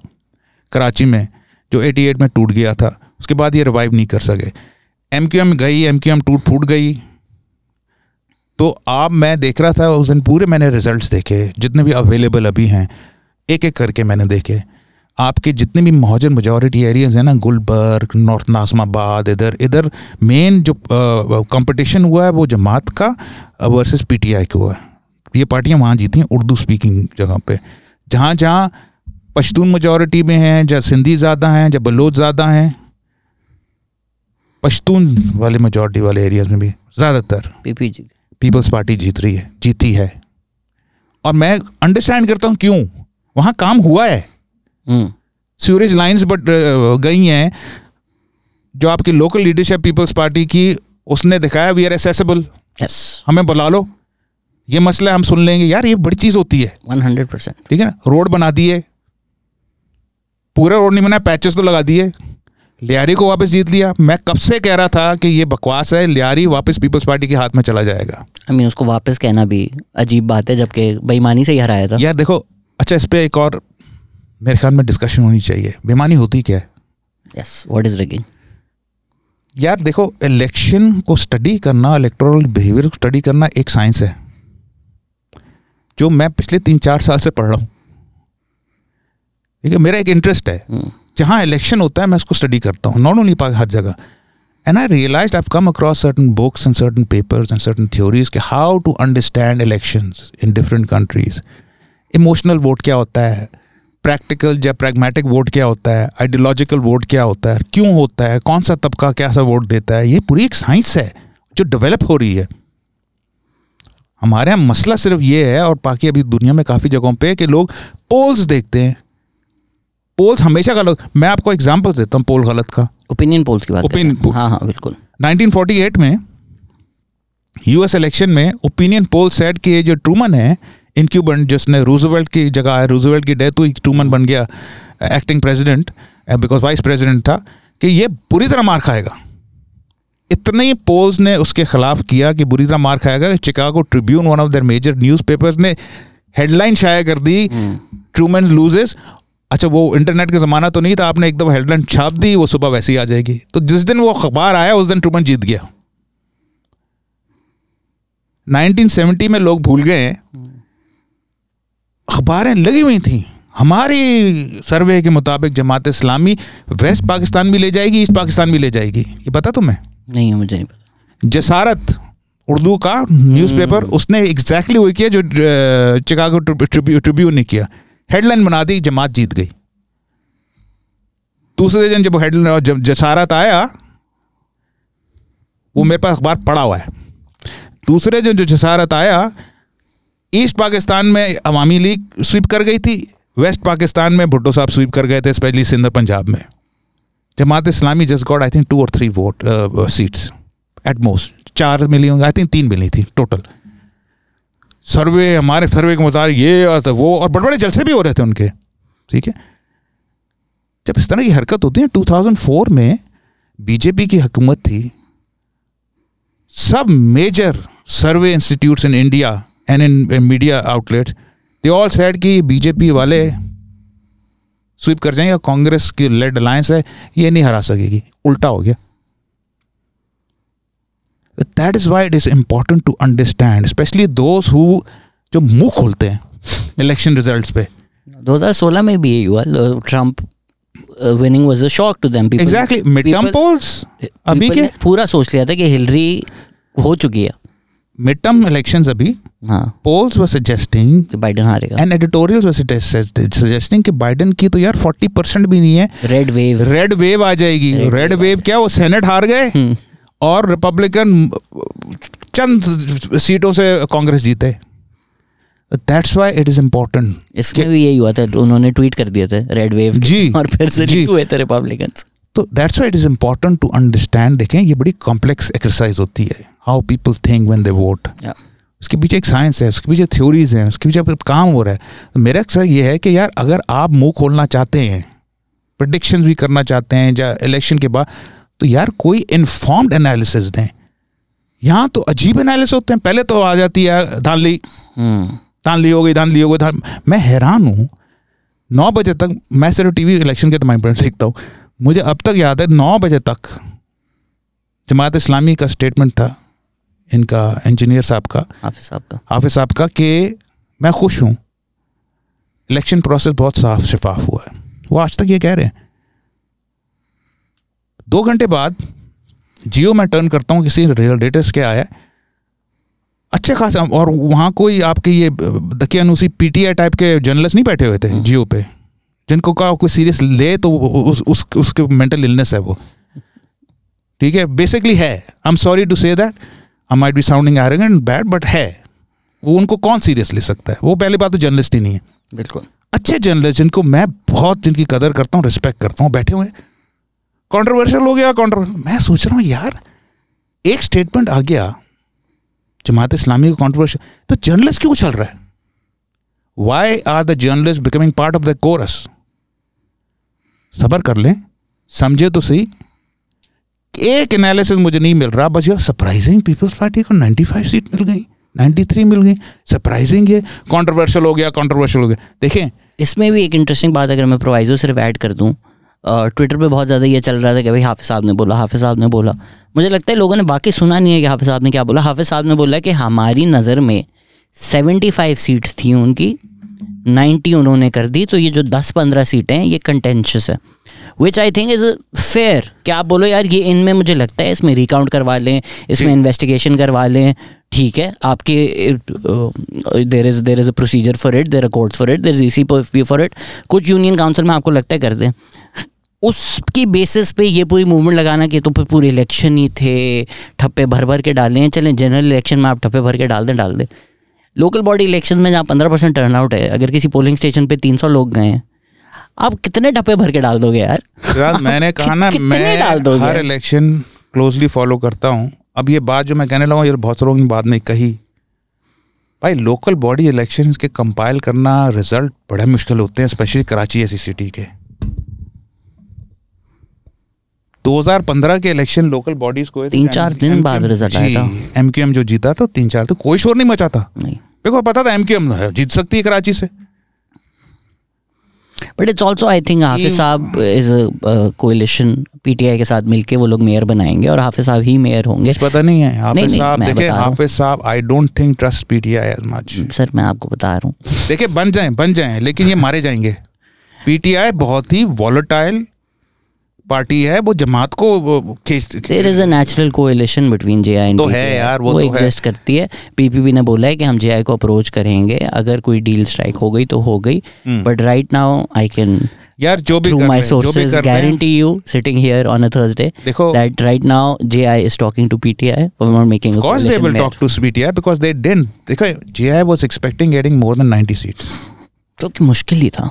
मुश्किल। मेरी जो असेसमेंट थी ना जो मैं बात बात कर रहा हूँ जो मॉडल्स हैं जो मैं पढ़ रहा हूँ कि किस तरह इलेक्शन उन मॉडल्स के मुताबिक मुझे लग रहा था कि पीपल्स पार्टी 80 प्लस सीट्स लेगा पीटीआई 35 लेगा जमात इस्लामी 70 से 75 लेगा। मेरा ये था। काफ़ी क्लोज थे आप। एग्जैक्टली ठीक है? लेकिन उसमें ऑफकोर्स मार्जिन देते हैं ना। कहीं कहीं अपसेट्स होते हैं। बहुत सारे इलेक्शन में देखें अपसेट्स होते हैं। यहाँ अपसेट्स हुए उन्होंने बड़े लोगों को अपसेट कर दिया। पीटीआई का अपना मेयर कैंडिडेट अपनी यूसी हार गया। हाँ। तो यार I am not surprise in, in, इन्होंने कुछ काम नहीं किया। मेरे इलाके में इन्हीं के काउंसलर हैं। मेरे इलाके में इन्हीं का एम एन ए था एम पी ए था। का काम नहीं किया। मैं तुम्हें पिछले बार बताया था ना क्या हुआ था? हमारे इलाके में पानी खत्म हो गया था। उस वो जो वाटर बोर्ड वाले ने बोल दिया कि आप लाख रुपए भी दे दें पानी ही नहीं है। हैं? तो मेरे एक नेबर है, उसका कुछ जान पहचान निकली, सईद गनी साहब से। अच्छा सईद गनी साहब की जो कॉन्स्टिट्यूंसी है, वो तकरीबन दस, बारह, बीस मील दूर है। यार उसमें बोला, ठीक है, मैं देखता हूँ क्या होता है। दो तीन दिन गुजर गए पाइपलाइन लग गई। वाटर बोर्ड वाले आ गए और पीटीआई के काउंसलर आ गए, हम होने नहीं देंगे। वहाँ के लड़के, हमारे, हम लोग जमा हो गए। अबे साले, क्या मतलब नहीं होने देंगे? तुम्हारे पीछे लगते रहे तुम्हें ब्राइब्स भी देने की कोशिश की। अच्छा मुड़ के फिर कहते हैं कितने पैसे दे रहे हो तुम गनी को? हमने कोई पैसा नहीं दे रहे गनी को। सिर्फ़ हम जो ये पाइपलाइन लगा रहे हैं हमने बात कर ली है कि पाइप पाइप्स हम ले आएँगे रोड कटिंग के पैसे हम देंगे ये है। उन्होंने समझा कोई बड़ा गेम हुआ ठीक है? अब मसला ये है कि द थिंग इज़ के अगर वहाँ से जीत जाती थी मैंने वहाँ का भी नोटिस किया जहाँ मैं रहता हूँ कि वहाँ ने देखा पीपल्स पार्टी हारी है वहाँ से सिर्फ़ एक एक सौ पचास वोट से। पीटीआई जीता है वहाँ। ठीक है बिकॉज़ मैं जब वोट दे रहा था वहाँ अंकल आंटीज बहुत थे। बर्गर इलाकों में रहते हैं ना आप? हाँ बर्गर थे आए हुए थे। वो तो निकल आते हैं ठीक है ना? मुझे देख के ही हो गए थे बिकॉज़ उनको उस वक्त पता था मैं कौन हूँ और मैं किसको वोट दूँगा। ठीक है ना? यार बड़ी शक्ल बनी थी मुझे देख के उनके। और ऐसा आप तो खैर आप तो आप तो खैर बस मुझसे ज़्यादा बोल नहीं सके थे मैं सुना देता खड़े खड़े वहाँ। ठीक है? हाँ। अमंग अस गेम नहीं होता मैंने मैंने हम नहीं मैंने खुश था मिला यार मुझे खुशी हुई आप एक्चुअली आए वोट दिया आपने। You still exercising your democratic right मैंने बहुत खुशी हुई आपको देख के। ठीक है? आपको नहीं लग रहा मुझे देख के खुशी हो रही है। But I am glad you came out interestingly हम जितना क्रिटिसाइज भी करते हैं मैंने तो कभी वो नहीं किया। लाइक उनका राइट टू वोट नहीं डिनाई किया। बिल्कुल अच्छी बात है आप करें जमात को वोट दें उसको। क्या वोट दें सब दें पीपी को जो वोट पड़ता है पीपल आर लाइक ये पढ़, एक भी वोट कैसे पड़ा इनको? क्यों पड़ा क्यों एक भी वोट अबे भाई तो आप वोट दें वो दें वो दें जिस पार्टी को भी दें। यार छोड़ देना लोगों को यार शहजाद मैं तो जर्नलिस्ट पे रख गया हूँ। हम्म, अच्छा जियो पे क्या हो रहा था? नहीं जियो पे यही ना। यार एक भी उनमें से एक बंदा कराची का नहीं था। कॉन्ट्रोवर्शियल हो गए हैं कॉन्ट्रोवर यार, तुमने समझने की कोशिश की है क्या हो रहा था? मैंने उसी टाइम पे मैं यूजली ये चीज़ें नहीं करता, दिखाने के लिए मैं कितना सही था। मैंने लेकिन लगाया वो पुराना आर्टिकल साल पुराना। मैंने देखा, यार, ये ये शिफ्ट हो रहे थे इस वजह से शिफ्ट हो रहे हैं। इलेक्टोरल बिहेवियर कराची का। इस तरह पीपल्स पार्टी कर रही है और जमात इस्लामी का वोट बढ़ेगा बिकॉज़ जमात इस्लामी ने ओपनिंग देख ली है। वो इस तरह कैंपेन चलाएगी। उसमें है सब कुछ। It is in front of us एक भी सही मुझे मायनों में एनालिसिस नहीं नज़र आया। उस दिन कल की बात है शायद वहाँ ज़रा हटके में उन्होंने बुला लिया था वो हैं आरफाना क्या नाम है उनका? She is a very articulate Aafia Aafia something Aafia नहीं नॉट आफिया सलाम बट एक और आफिया जिया भी है मेरे ख्याल से आफिया ज़िया नहीं आफिया ज़िया तो है नहीं वो बहरहाल उन्होंने बहुत अच्छी तरह समझाया कि एग्जैक्टली क्यों पड़ा वोट? कराची में पीपल्स पार्टी को रेस्ट ऑफ़ सिंध में। फैक्ट दे दे के। बड़ी अच्छी तरह उन्होंने समझाया। एक भी मुझे नहीं मिला इस तरह का analysis this not to mean कि यार कि मैं, अगर पीपल्स पार्टी हार जाती ना, मैं नहीं कहता धांधली हुई है। मैं कहता यार ओके क्यों हारी? मैं देखने की कोशिश करता कि मेरे एनालिसिस गलत कैसे हो गए। सीखता उनसे। अब धांधली क्या होती है? अब ये इस पे आ जाए। मुझे इतनी गालियाँ पड़ी। ऑल आई ट्वीटेड वर्स के पीटीआई के जहन में या तो हम जीतते हैं या तो रिगिंग होती है। हाँ। जो लोग फॉलो कर रहे थे या देख रहे थे there is nothing surprising about the result sir मैंने इतना ट्वीट किया था। ये कोई ना पीपीपी के फेवर में है ना जेआई के फेवर में ऐसे there is nothing surprising about J N P P इतनी गालियाँ कि तू तो है ही जाला तू तो हाँ। मतलब मैंने तो बस बोला कि सरप्राइजिंग नहीं है। नहीं यार वो ये ना माइंड क्लोज हो जाते हैं। छोड़ देना मैं तो कहता हूँ लोग अगर गए ना वो डिसअपॉइंट हुए पीटीआई वाले बड़े डिसअपॉइंट हुए थे उनका अपना बंदा ही हार गया। नहीं मुझे आप बताएँ कि इंसल्ट हो जाती है उनकी। पीटीआई वाले सपोर्टर को लगता है हमें जीतना चाहिए था। जो पीटीआई वाले वोट देने गए हैं वो उन्होंने आके खुद बोला है कि यार पीटीआई के कैंप तक नहीं लगे हुए थे। पीटीआई वालों को खुद पता था हम नहीं जीत रहे। प्राइवेट में उन लोगों ने रात में बता दिया था लोगों को जहाँ मुझे वो आई है कि उन्होंने अपने मुँह से बोला है कि यार हम नहीं जीतेंगे। यार बल्दिया मैं एक्चुअली किसी क्लाइंट व्लाइंट से मिलने गया था उस एरिया में। कुरंगी स्पेशली बल्दिया वाले टाउन जहाँ पश्तून्स बहुत हैं। और मैंने काफ़ी लोगों से बात की। औरंगी में इवन तो पीपल्स पार्टी वहाँ नहीं जीती, इब्राहिम हैदरी हुआ, वगैरह हुए, से मैंने बात की। सिंधी से नहीं बात की। मैंने दूसरों से बात करने की कोशिश की, स्पेशली पख्तूनों से। और ये मैं बात साल पुरानी बता रहा हूँ। उन्हें पीपल्स पार्टी भी नहीं बोला। उन्होंने कहा मुर्तजा वाप को वोट देगा। इन्होंने काम किए। तो साहब ने जेनुअली काम किया। दो तीन और उन्होंने नाम लिए। दो तीन और उन्होंने नाम लिए।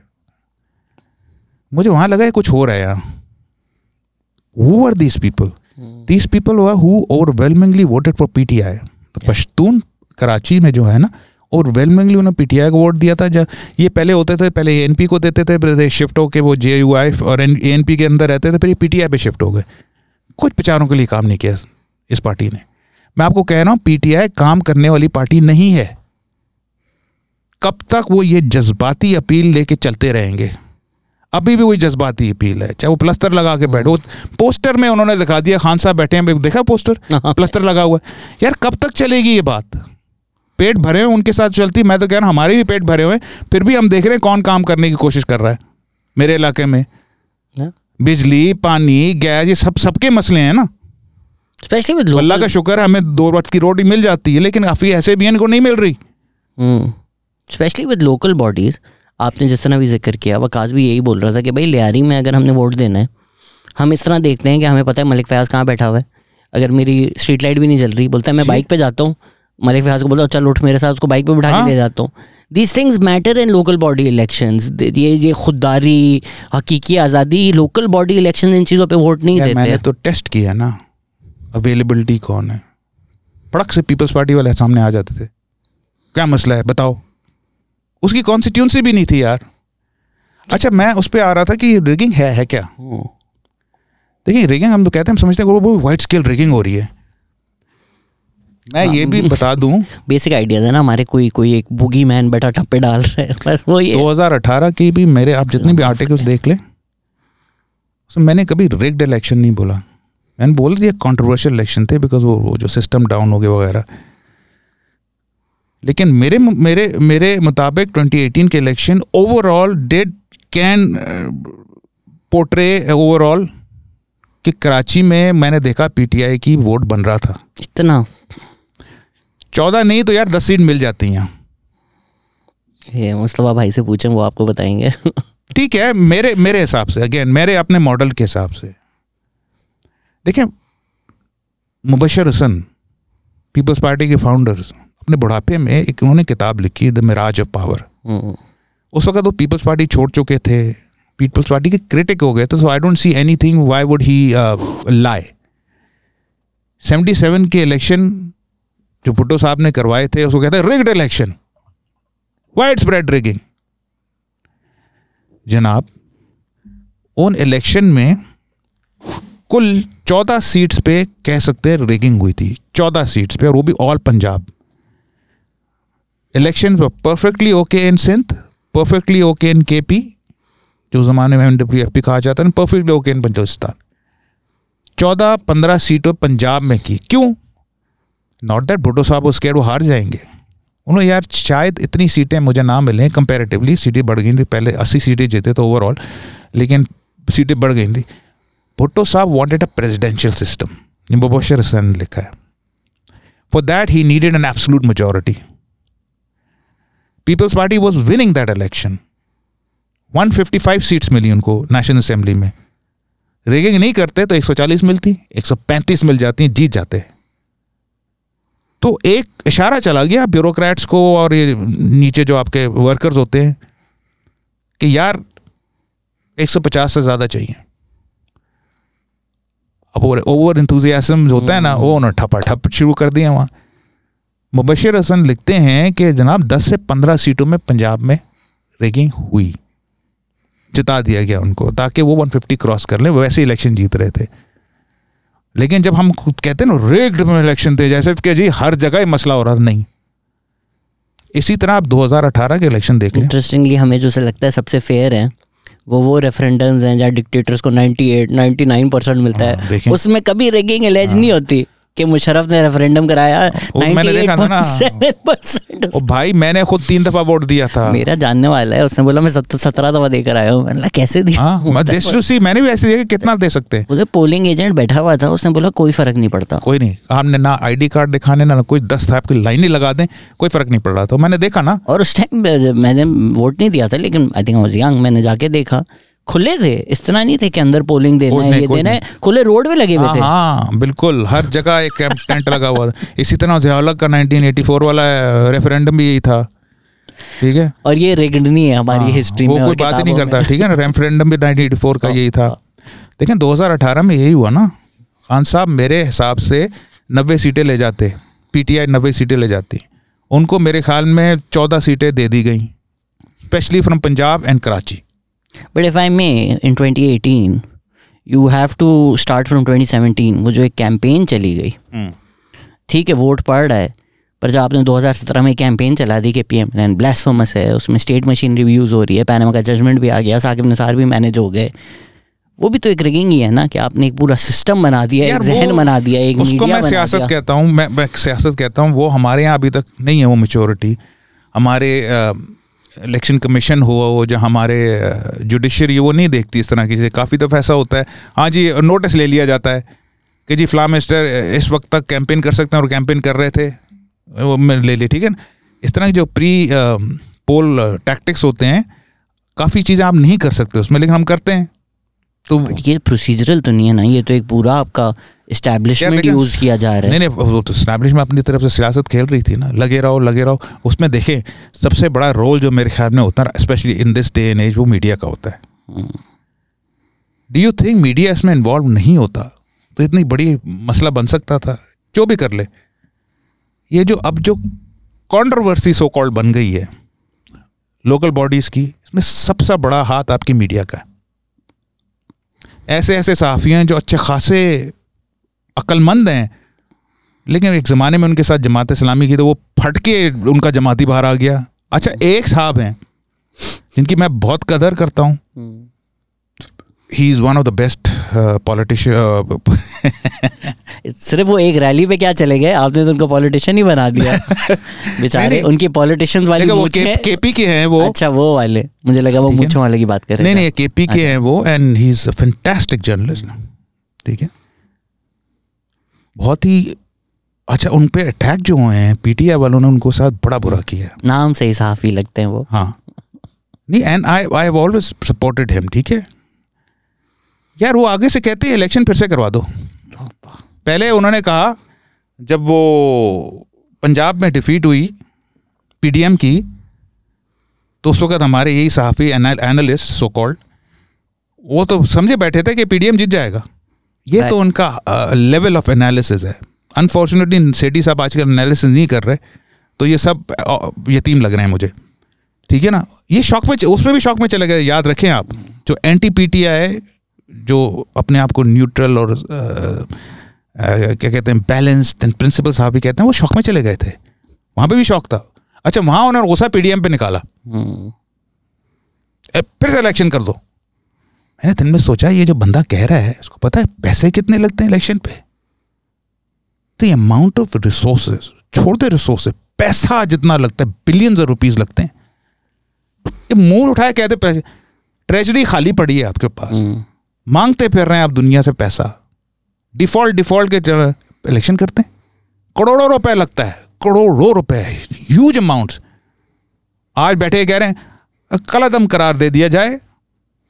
पीटीआई जो कह रहे हैं सही कह रहे हैं। मेरे यार अभी तू पीटीआई को गालियाँ दे रहा था वो तुझे गालियाँ दे रहे थे। तुम्हारे साथ उन्होंने क्या हरकत की?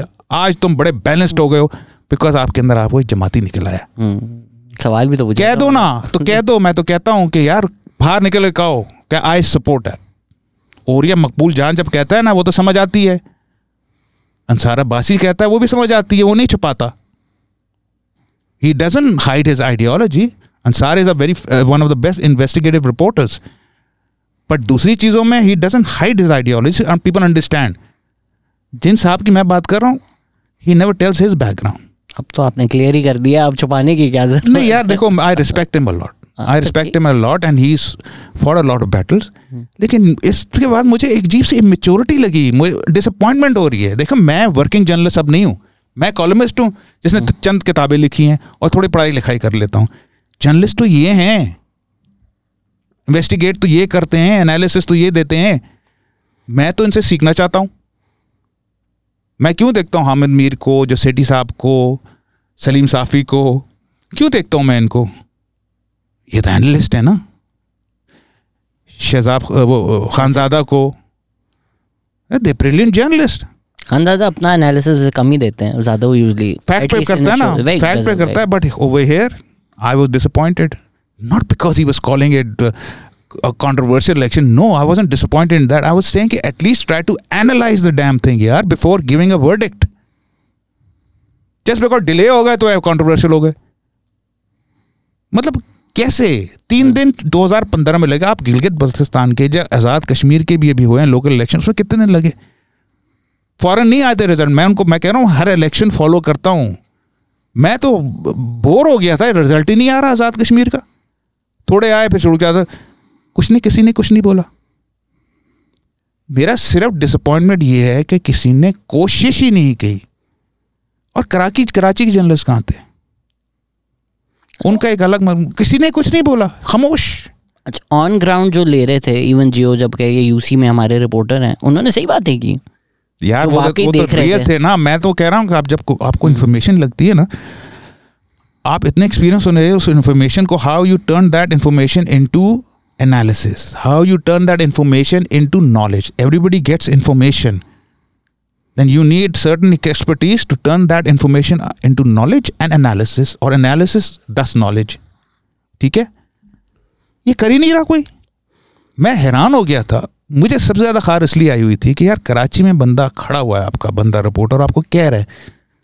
आ मुड़ के वो मातम शुरू हुआ हुआ आपका। मतलब क्या disappointment what was the what was मेरा सवाल ये है what was so strange of Peoples Party getting 90 seats why wasn't Jamaat Islami getting over 80 seats not surprising? मेरे हिसाब से तो बिल्कुल ही तुम सही कह रहे थे। There is no surprise I was expecting Jamaat Islami to make inroads I was expecting Peoples Party to make inroads there was always a chance ए बैठे हुए हैं? इस्लामाबाद में बैठे हुए हैं? कोई लाहौर में बैठा हुआ है? कोई पेशावर में बैठा हुआ है? लगे हुए हैं? आई थिंक इट्स ऑल्सो एक तो पीटीआई सपोर्टर्स के जहन में 2018 वाज ज़्यादा ही एग्जैजरेट हो गया था तो उनको लगता है इनफैक्ट जो सबसे डिलूजनल पीटीआई सपोर्टर्स हैं वो बोलते हैं बिल्कुल 2018 में इलेक्शन रिग हुए पीटीआई के अगेंस्ट रिग हुए कि उनको टू नहीं मिली मैं अपना सर छुपा लेता यार हूँ उन्होंने यार, उनको भी गालियाँ गालियाँ देनी शुरू कर दी नाजमाबाद और इसके गुलबर्ग वगैरह जगह सेंट्रल कराची जो गढ़ है जहाँ मेजोरिटी महाजर्स हैं उनको गालियाँ देनी शुरू कर दी कि तुमने जमात को क्यों वोट तुम दिया लोग डिजर्व ही नहीं करते डेमोक्रेसी हाँ। कराची मतलब गालियाँ बढ़ रही हैं पीटीआई सपोर्टर्स कराची वालों के तुम लोग तो हो ही उर्दू स्पीकर को डैश, गाली पड़ी। ये मुहाजिरों ने शिफ्ट क्यों कर गए? जमात को क्यों वोट दिया? और वो दूसरी तरफ़ एम लगा हुआ जीत हमारी हुई। अबे। वैसे एम क्यू एम के बाइकआउट करने से फ़ायदा जमात का हुआ फ़ायदा? यार आई वुड से दोनों का हुआ। मैं सोच रहा था कि फ़ायदा पीटीआई का जमात का और टीएलपी का होगा। ये मेरी एनालिसिस थी टीएलपी मारा गया नहीं हुआ। हाँ। देखिए ना अगेन लोकल बॉडीज ये जो हमें इतना बुरा भला कहते हैं कराची का वोट देता है और उर्दू स्पीकिंग वो आप लोग कहते थे कि एम क्यू टेररिस्ट सपोर्टर हैं। हम तो नहीं देते टीएलपी को वोट पंजाब वाले देते हैं। देखें, भर भर के देते हैं। लोकल बॉडीज ना टीएलपी का कोई प्रोग्राम तो है नहीं।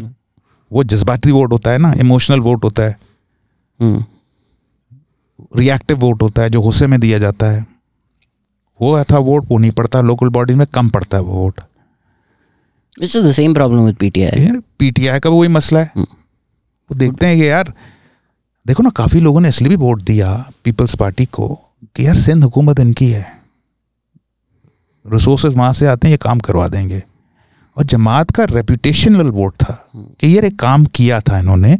नेमतुल्ला साहब जब थे वो अलग बात है कि मुशर्रफ ने एक बड़ा हेफ्टी पैकेज दे दिया था कराची को बड़ा आसान हो गया था नेमतुल्ला के लिए and then for Mustafa Kamal later on to work in Karachi. Dollars आ रहे थे। बट हाँ। आज हाफिज नईम किस कैंपेन को मैं दाद दूँगा रैन ग्रेट कैंपेन. मतलब हम पीटीआई को कहते हैं जो लोग बाहर बैठे हुए हैं आप कराची आए और ड्राइव कर लें। हर खंबे पे हाफिज साहब की तस्वीर है। हर खंबे पे हाफिज साहब की तस्वीर है। पीटीआई की कोई मुझे बिलबोर्ड्स बैनर्स भी नहीं नज़र आए let alone camps J I was everywhere on every channel on every YouTube हर जगह। मेरी पॉडकास्ट के अलावा हाफिज साहब हर जगह गए। इसका मतलब है कंप्लेसेंसी होती है ना। पीटीआई बिकेम कंप्लेसेंट अब वही आपकी जन मीडिया ने इतना चढ़ा दिया पॉपुलर है पॉपुलर है। पॉप मैंने एक, एक मजबून लिखा था डॉन के लिए कि यार ये जो पॉपुलैरिटी का नारे लगा रहे हैं बहुत पॉपुलर हो गई है पीटीआई इसको भी स्टडी करना चाहिए एनालाइज करना चाहिए। सात सीटें जो जीता इमरान खान एक तो बहुत लो टर्न आउट था ज़्यादातर जगहों पे ठीक है? कराची में हार गया था बाय द वे मलिर में इमरान लॉस्ट वाज नो धांधली का वो शोर ठीक है ना? ऐस अ बिग थिंग मुल्तान में पीटीआई कैंडिडेट जो उनकी साहबजादी थी मेहरबानो हार गई थी। पीपल्स पार्टी जीत गया था। मेहरबानो कुरैशी जो एक एंटी डायनेस्टिक पॉलिटिक्स के कैंपेन चला रही थी।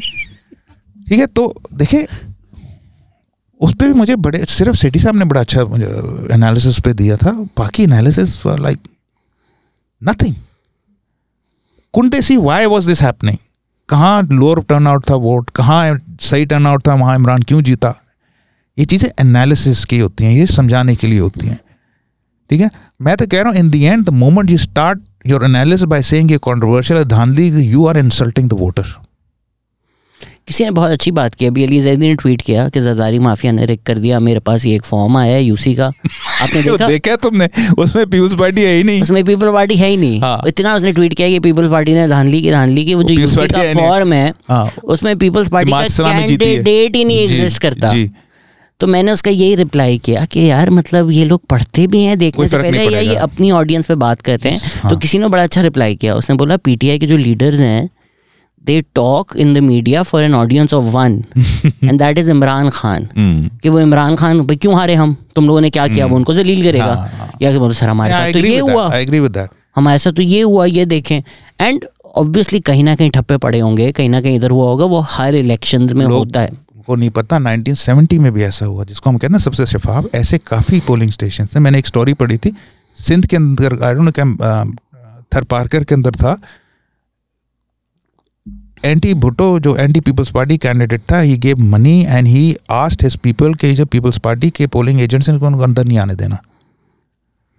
उसके बावजूद हार गया। ये होता है। नहीं, पीटीआई का एक बंदा पकड़ा गया। ठप्पे लगाते हुए। तो हाँ, ये हाँ, हाँ। होता है वन हंड्रेड ये हर जगह होता है और ये गलत है। बट सिस्टम्स इनके लिए। इसका मतलब ये नहीं होता कि, कि एक वीडियो आ गई ठप्पे पड़ते हुए तो पूरा इलेक्शन कंटेंशियस हो एवरीबडी वेट्स है ना? मैं कह रहा हूँ media has to play that balancing rational role जो नहीं है। सर वो एड रेटिंग नहीं आती ना। नहीं, मैं यार from this largely free and fair elections expect that from those पैसा तो सबको so चाहिए called PTI जर्नलिस्ट जो बैठे होते हैं जो जर्नलिस्ट थी एक ज़माने में ठीक है ना उनसे आप एक्सपेक्ट कर सकते हैं नायती स्टूपिड बातें करना या सेंसेशनल बातें करना। बट यार once you expect people who been in this business for quite some time and you always respected them the rational to turn around and start doing the same thing कहाँ चली जाती? मैं तो कह रहा हूँ पंजाब और इस्लामाबाद की इलेक्शन से जब पंजाब इस्लामाबाद की सियासत से बाहर बात आती है तो they are all at sea sir आप अप्रैल से देखें हर न्यूज़ में लगता है आज पाकिस्तान की आखिरी रात है। हाँ हाँ। आठ नौ महीने हो गए हैं। जी। और ये आखिरी रात है इससे ज़्यादा तो रेटिंग्स इसी से आती है ना आपकी मतलब. Yes, 100%. So to say yes, certain incidents of rigging which will be investigated, उनका प्रोसीजर है। बट मोर और लेस इलेक्शन सही हो गए। कौन देखेगा जियो पूरा दिन? कौन देखेगा एयरवाई पूरा दिन? ऐसी न्यूज़ पे। they have to realize कि खुद अपने आप को तो रिस्पॉन्सिबल और uh, बहुत ही प्रिंसिपल्ड कहते हैं। तो फिर दिखाएँ ना रिस्पॉन्सिबिलिटी यार। दिखाएँ responsibility because I think they create huge problems they create false false perceptions create करते हैं वो बेसिकली तो मेरी डिसअपॉइंटमेंट यही थी बेसिकली यही नहीं थी कि यार तुम क्यों क्वेश्चन कर रहे हो उस इलेक्शन को जिसमें पीटीआई नहीं जीता जब क्यों इलेक्शन को कर रहे हो जैसे पीपल्स पार्टी जिसमें जीता? नो यार मेरी personal support starts when I get in the car to go out and vote मेरा वोट जब पड़ जाता है ना मेरी वोट सपोर्ट खत्म हो जाती है। Basically not everybody can be absolutely objective will be very mechanical. No human can be but at तो करना चाहिए ऑब्जेक्टिव रहने के लिए। But द थिंग इज़ कि यार आई वाज ये मिड टर्म इलेक्शन जब अमेरिका में हो रहे थे मैं अमेरिका में ही था। तो मैंने उनके ज़ाहिर है मीडिया पे भी देखा। आपको तो बुलाया होगा ना रिजीम चेंज वालों ने। हाँ मुझे बुलाया था। की आपने। हाँ, मैंने मदद की बाइडन की। तो मैंने यार इतनी इंटेलिजेंट गुफ्तु हो रही थी वहाँ। वहाँ कोई C N N is seen as pro Democrat लेकिन सी एन एन मैंने कोई देखा नहीं कि तालियाँ बज रही हैं। जब फॉक्स पे मैंने फॉक्स तो खैर रहन दो। काफ़ी ऐसे हैं जो तो जो एंटी डेमोक्रेटिक पार्टी हैं। लेकिन वहाँ नहीं देखा कि धांधली धांधली शुरू। यार इंटेलिजेंट गुफ्तगू हो रही थी। समझ मुझे आई स्टार्ट अंडरस्टैंडिंग कि जी पहले तो मुझे अंदाज़ा नहीं था मिड टर्म इलेक्शन उनके एक किस्म के होते हैं जो बड़ी कॉन्स्टिट्यूंसी बेस्ड होते हैं डिस्ट्रिक्ट बेस्ड उनकी पॉलिटिक्स होती है लोकल पॉलिटिक्स मैंने इतना सीखा वो दो दिन मैंने फॉलो किया। पहले तो मैंने इलाके देखे क्यों कौन वोट किसको कर रहा है वही मसले वही थे। एजुकेशन सड़क वो वो चीज़ें ठीक है ना? इतनी इंटेलिजेंट डिस्कशंस यार। हम्म, हम्म। उन्होंने रिपब्लिकन्स को भी बुलाया वो भी इंटेलिजेंट उनको दे मेड श्योर दे आज द ऐसी डिस्कशन रहे कि इंफॉर्मेटिव हो कि क्यों हारे आप क्यों वो जीता ठीक है? यहाँ तो यार या तो लोग ताने देना शुरू कर देते हैं खुशी के मारे भंगड़ा डालने शुरू कर देते हैं या या वो मार मार, मार पीटना शुरू कर देते हैं अपने आप को। यहाँ वहाँ पर भी ट्रंप के बाद ही कल्चरल इशूज ज़्यादा प्रोमिनेंस में आ गए हैं। पहले तो लिटरली अगर आपके गवर्नर इलेक्शंस हो रहे हैं वो इसी बेसिस पे होते थे। टाउन हॉल में आया हुआ है उससे पूछ रहे हैं। इनफैक्ट वहाँ जब जाते हैं ये कांग्रेस वोट छोड़ करने फिर वापस जाते हैं जब कांग्रेस बंद होती है। तो लोग इनको टाउन हॉल में जाके पूछते हैं कि ये बिल 47 आया था तूने इस पर नो वोट क्यों दिया? बताओ। हाँ ना। हमें ये भी नहीं पता कि यार अच्छा आप डीएचए में रहते हैं आपको लगता है मेरे ये इश्यूज़ हैं जी डोमेस्टिक वायलेंस मेरा इशू है ट्रांस राइट्स मेरा इशू है आपने वोट दिया एम को अपने डिफेंस से वो जब वापस आता है तो उसको बिठाएँ और बोलें भाई तूने क्यों इसको नो वोट दिया? तूने क्यों डोमेस्टिक वायलेंस के अगेंस्ट वोट दिया? तूने क्यों ट्रांस राइट्स के अगेंस्ट वोट दिया? हमने तुझे एम एन नज़र आए तो देखो बताए ना उनसे नज़र ही नहीं आते। M N M P they also know ना कि हमें वोट इमरान खान पे पढ़ना है। सो मेरे लिए विजिबिलिटी बेहतर है कि मैं कंटेनर पे उसके साथ खड़ा रहूँ एज अपोज टू मैं कराची में हूँ। मिनिस्टर्स हैं आप लोग और नहीं, कराची नहीं, वो कहते हैं हम बड़ी फाइट लड़ रहे हैं। इमरान खान खुद कहता था मैं यहाँ कोई टमाटरों की कीमतें कम नहीं करने आया। ठीक है ना? तो खत्म हो गई बात। वो कह रहे हैं हम बहुत बड़ी कोई कॉस्मिक लेवल की मैं जंग लड़ रहा हूँ एग्जिस्टेंशियलस जंग लड़ रहा हूँ पाकिस्तान के लिए। ठीक है ना? हमारी एग्जिस्टेंस इस पर डिपेंड करती है। नहीं तो सिविल वॉर हो जाएगी। बच्चे सुन रहे हैं वाकई कोई ज़बरदस्त कोई ब्लॉकबस्टर वॉर चल रही है इसकी। अंदर का आपका लियारी बाहर अरे क्या अरे बड़ी ब्लॉक बस्टर चल रही है। अरे। हाँ तो लिहारी ने दिखा दिया ना। हाँ। छड़ो पड़े यार हमें तो वो फुटबॉल ग्राउंड मिल गया है। हम्म। ये आ गया कह रहा है हमें पाइपलाइन लगा देगा। वो आ गया कह रहा है कि गैंग वॉरफेयर कम हो जाएगी। शक्ल तो नज़र आती है ना उनको। पीपल्स पार्टी काउंसलर हो पीपल्स पार्टी एम पी हो एम एन ए हो के एम सी का मुर्तदा वहाब हो. शक्ल नज़र आ जाती है। पूरी बारिशें हुई शक्ल मुर्तजा वहाब नज़र नज़र आया सईद गनी नज़र आया बिलावल भुट्टो नज़र आया। इन आप, आप अ, बाकी सिंध में सैलाब आए। आपका सीएम खड़ा रहा बार बार खड़ा रहा हर जगह गया और कह रहा है मैं खुद परेशान हो गया हूँ। आई रिमेंबर उसकी एक प्रेस कॉन्फ्रेंस थी। He was worried he said यार we are trying everything but this is too catastrophic it is too huge I know how we'll resolve it but he was there available people saw him. Or i personally think they did a fantastic job. Miseries are there. A lot of people suffered. There was not much they could have done for the first few months जो था unprecedented था वो हम छः podcast कर चुके हैं तो जिनको लगता है 2010 में जो फ्लड्स आए थे और ये जो फ्लड्स आए थे वो कम्प्लीटली बहुत completely different one hundred percent अलग चीज़ है। But after a few months वो चीज़ें हो जानी चाहिए थी वो नहीं हुई। तो फ़र्स्ट फ्यू मंथ्स मैं इनको लीवे देता हूँ। उसके बाद इन्होंने फेल किया है। नॉट के पानी क्यों नहीं रिसीड हुआ? ये लोग जाहिल लोग हैं जो इस तरह की बातें करते हैं। आप जाके कर लें पानी रिसीड नहीं हो सकता। But data gathering having the resources a lot of things after let's say five six months हो जानी चाहिए थी जो अब तक नहीं हुई। Where they have the Sindh government has short is their main constituency. वो नहीं छोड़ेंगे उसको। They will do anything to retain that which is logic thing, logical thing to तो जो लोग कहते हैं पीटीआई स्वीप करेगा। नहीं पीटीआई ने किधर स्वीप करेगा? चले मैं मान लेता हूँ भाई स्वीप कर लेगा बहुत वोट है सिंधी गुलाम है। खान साहब को भी नहीं लगता वो सिंध जीतेंगे वो दो दफ़ा आए अपने एक प्राइवेट टेंट बनाकर तीन लोगों को बुलाकर पिक्चर्स खिंचाकर चले गए। मुझे बताओ खान साहब को क्या पता होगा सिंधियों के बारे में? नहीं तो पीट अगर हाँ पीट अगर जो लोगों को लगता है सिंध पीटीआई स्वीप करेगा रैलीज कर लें खान साहब कुछ भी तो नहीं हो रहा। सिंध की सिंध में पीटीआई की प्रेजेंस है है नहीं एग्जिस्ट ही नहीं करती। काम ही नहीं कर सकते। सिंध को आदत हो गई है कि उसका M P M N A जो है उसका काम करता है उसको वो बेनज़ीर इनकम काट काट दे देता है उसका काम कर देता है थाने कचहरियों वाला काम कर देता है स्कूल बना देता है मदरसा बना देता है ठीक है? कोई मसला कर देता है कुछ अगर चक्कर हो गया। गलतियाँ भी बहुत होती हैं क्यों नहीं हो? गलतियाँ भी बड़ी होती हैं।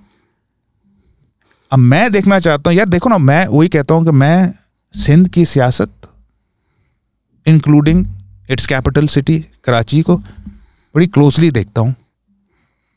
And I see I feel I understand it a lot better than a lot of people sitting outside this city outside this province जैसे मैंने कहा, पंजाब की सियासत के लिए there are lot of people जिससे मैं सीखता हूँ। I think Najam Sethi is one of the best who understands federal and Punjab politics फिर वो साहब थे um, काफ़ी नहीं नहीं नहीं साफी साहब नहीं सुहेल वड़ाइच। सुहेल वड़ाइच साहब। केपी में साफी साहब knows. Hmm, very well Safi साहब मुझे लगता है कि वो एक one of the finest I think KP को अंडरस्टैंड करने वाला जर्नलिस्ट था रहीमुल्ला यूसुफ जई। Was a brilliant he understood kp's electoral politics and politics outside elect- election inside out. A gentleman extremely objective ठीक है? ज़बरदस्त बंदा। आई थॉट साफी साहब is going to turn into that and he can Rahimullah Yusuf सही का सब मसला यही नहीं था। उनके साथ कोई आइडियोलॉजिकल बैगेज जब जब जब बैकग्राउंड नहीं था। ठीक है? बड़े स्ट्रेट फेस वो तालिबान के बारे में बात कर लेते थे ए के बारे में बात कर लेते थे पीटीआई के बारे में straight face because he had lot of information which he had the capacity to and turn into analysis and knowledge Safi साहब can do that but Safi साहब मैंने कहा कि वो उनका जमाती फट के बाहर आ जाता है। जब वो जमात इस्लामी इन्वॉल्व हो जाए खैर शायद साफी साहब का वही मसला है जो मैंने भी 2023 का अपना एक रेजोल्यूशन बनाया हुआ है to not get engage in the daily आप जब डेली में फंस जाते हैं ना तो फिर आप चीज़ें बर्ड्स आई व्यू करके नहीं देख सकते। अच्छा यार ईयरली क्या हो रहा है? फाइव ईयरली क्या हो रहा है? रोज़ रोज़ के मसले में फंस जाते हैं रोज़ उनको गालियाँ पड़ती हैं रोज़ वो उनको रिस्पॉन्ड करते हैं आज ये इसको बुरा कह रहे हैं उसको बुरा यू का मतलब वो फिर पर्सनल हो जाता है राइट मतलब D G I S P R की कॉन्फ्रेंस हो रही है तो कौन कौन लिफाफी जर्नलिस्ट हैं आज आप बता दें। भाई अय, क्या कर रहे हैं? यार देखिए पता क्यों हो रहा है? ये कितनी इमेच्योर सवाल he है। was brutally yes brutally trolled trolled by the PTI what I am saying you can't you can't get in that I understand. I understand, but he was brutally trolled. ठीक है ना? And I felt really bad for him and I think he handled it well to a certain extent. कहीं कहीं वो आके थोड़े फट गए। बहरहाल ये that has nothing to with आज तो पीटीआई की वावा कर रहे थे कि हाँ जी बिल्कुल सही कह रहे हैं it does it does right because कहीं ना कहीं अब मैं भी इस चीज़ में फंसा रहता हूँ। आप कोशिश करते हैं कि अच्छा मैं इतना ट्रोल हो रहा हूँ तो मैं बैलेंस करूँ। मैं बोथ साइड्स करूँ। ये ये मैं बोथ साइड्स उसको करूँ ताकि not that I I remain objective I seem objective there we did discuss exactly ये बड़ा मसला है। दैट दैट आई डोंट क्या कहेंगे? दैट सॉर्ट ऑफ़ मैं तो कहता हूँ as a form of weird sort of defensive narcissism कि अब मैं सबको दिखाऊँ मैं बहुत बैलेंस्ड हूँ मैं बहुत प्रिंसिपल्ड हूँ। हमारे सोशल एक्टिविस्ट में भी ऐसा काफ़ी है। उनमें भी हैं तीन चार। Let's not take that name because really like them जो कुछ इमरान खान की बैंड वैगन पे चढ़ गए हैं। और कह रहे हैं कि देखिए बड़ी इंटरेस्टिंग बात मैं आपको बता दूँ मैंने इस पर एक फ्राइडे टाइम्स के लिए लिखा भी था। 1977 में मेराज साहब से मेरी बात हो रही थी तो 77 में पीएनए मूवमेंट जब चली ना that was basically a religious movement in the sense Islamist movement main parties उसकी जो थी अजहर खान वगैरह भी थे, लेकिन मेन पार्टीज़ जो थी, Jamaat Islami J U P and J U I जो बाद में J U J U I F बन गई। उसमें जो चीज़ मिसिंग हो जाती है ना, उसमें यह भी है कि लॉर्ड ऑफ़ लेफ्टिस्ट और left liberal intellectuals who had had a falling out with the People's Party were also part of it. Meraj साहब से मैंने बात की और कुछ थोड़े बहुत और भी थे उनसे मैंने जब बात की कि यार ये कैसे वो तो निज़ाम मुस्तफ़ा का नारा लगा रहे थे। आप कम्युनिस्ट थे मार्क्सिस्ट थे कोई माओइस्ट अपने आप को कह रहा था कोई अपने आप को लेनिनिस्ट कह रहा था कैसे? इसे स्ट्रैटेजी ये थी कि ये जो पॉपुलिस्ट राइट की पार्टीज़ हैं ये मोमेंटम बनाए। ये जो बैठ गया है डेमोक्रेटिक डेमोक्रेसी नाम के डिक्टेटर भुट्टो उसको गिराए। हम उसको ओपनिंग करेंगे and we will come in and redirect the movement to मैंने वाह! मैं हैरान हूँ कि ये छोटी छोटी जो लेफ़्ट की पार्टी इनको यार अपने लोग ही वोट नहीं दें। ऐसी इनकी थ्योरीज होती हैं ये मैं तो लेफ़्ट के साथ रहा हूँ ना throughout the eighties communist party का भी हिस्सा रहा हूँ एन ऐसी थ्योरी मुझे हँसी आ जाती थी। उस बारे में हँसी आ जाती थी। एसी के ड्राइंग रूम में बैठ हाँ नहीं, नहीं वहाँ हमारे जो लीडर थे जब मैं कम्युनिस्ट डीएसएफ में था which was being support by the some communist faction of the party वो हम हम लोग सही कहते थे कि यार वो मॉस्को में जब बर्फ़ गिरती है ना तो ये साहब यहाँ ओवरकोट बन के बैठ बैठ जाते हैं। अजीब अजीब थीसेस ईरान में ये हुआ ना? हम्म। ईरान में यही हुआ ना? लेफ़्ट ने वेलकम किया कि आ जाएँ ये जो इस्लामिस्ट हैं क्लरिक्स हैं आयतुल्लाज हैं। इनकी एक बड़ी फॉलोइंग है लोअर मिडिल क्लास में जिनको बाज़ार क्लास कहते थे। ठीक है इनकी बड़ी फॉलोइंग है। आ जाएँ। रेवोल्यूशन तो हम लाएँगे वो लेफ़्ट का रेवोल्यूशन होगा। जब रेवोल्यूशन आ जाएगा फिर हमको ट्रेन करेंगे एजुकेट करेंगे इनको कि देखो कोई फ़र्क नहीं इस्लाम और सोशलिज्म में। क्या हुआ? मौलवियों ने ले लिया रेवोल्यूशन ठीक है ना? एक एक चुन चुन कर उनको एक्सिक्यूट कर दिया।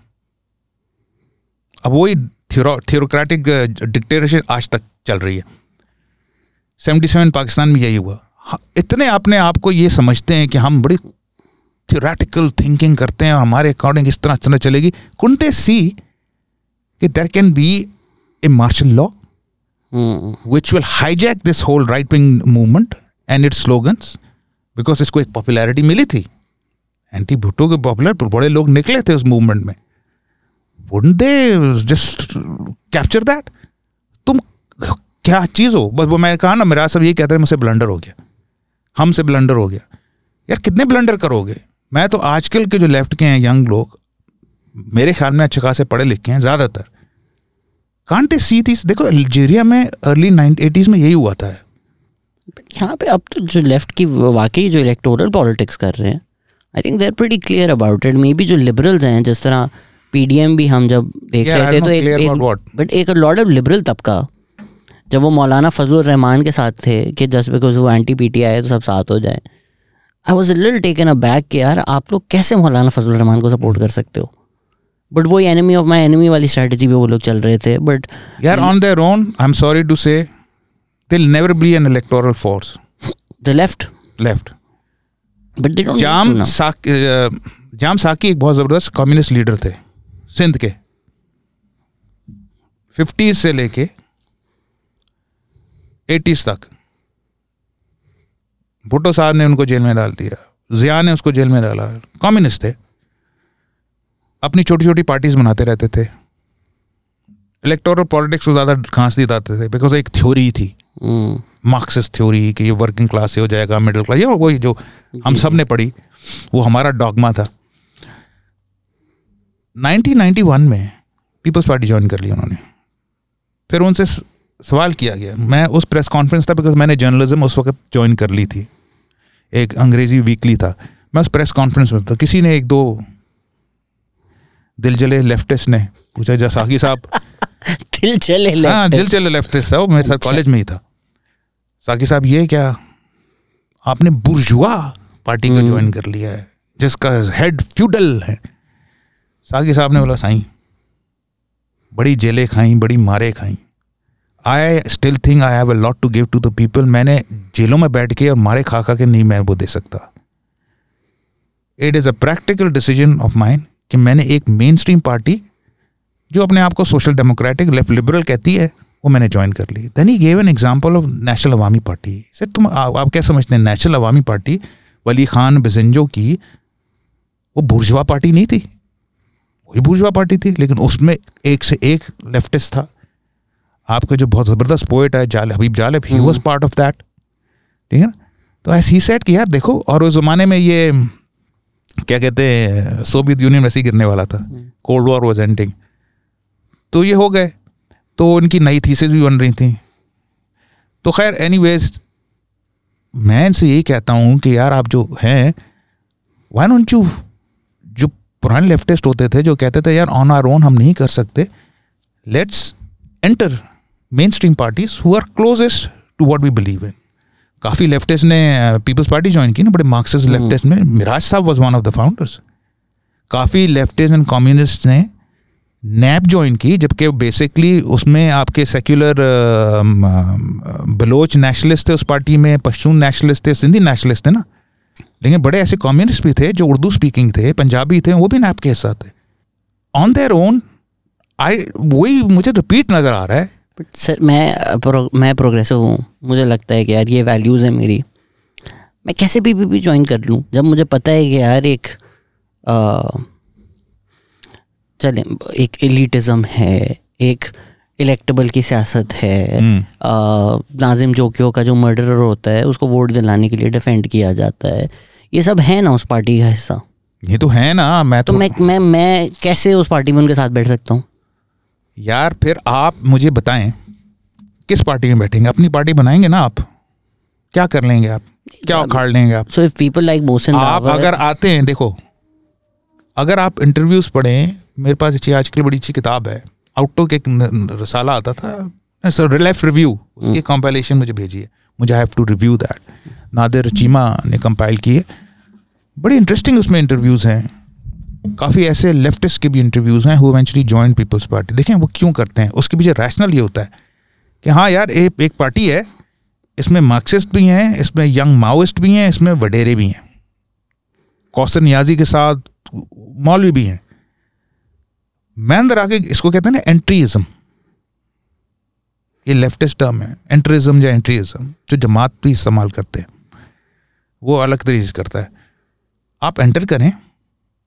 And you try to address this कि यार इसके अंदर जो कोई कोई रिएक्शनरी फोर्सेस की वजह से मसले आ रहे हैं, चाहे वो किसी वडेरे को प्रोटेक्ट कर रहे हैं, चाहे वो कोई कोई कोई और दूसरे रिएक्शन काम कर रहे हैं हाउ कैन यू इम्पैक्ट बाहर बैठ के बहुत मुश्किल हो जाता है। माफ़ कीजिएगा इनकी जो सब सोशल एक्टिविस्ट कर बाहर बैठ के बहुत मुश्किल है। आसान भी है और मुश्किल भी है। अंदर आए फ़ील्ड के आप पार्टी देखें आप। मसला लग रहा है उस पार्टी में, या तो आप उस पार्टी के अंदर घुसें और उस पार्टी को आप देखें मैं किस तरह रेगुलेट कर सकता हूँ अंदर से। बहुत से जो लेफ्टिस्ट जिन्होंने पीपल्स पार्टी ज्वाइन की थी इसी वजह से की थी। जाम साकी ने भी इसी वजह से की थी कि यार ये बहुत न्यू लिबरल हो रही है, मैं अंदर आऊँगा, थोड़े मैं अपने कॉमरेड्स भी ले आऊँगा, थोड़ा उनको मैं वापस ले आऊँगा उसके ओरिजिन्स पे। किसी हद तक।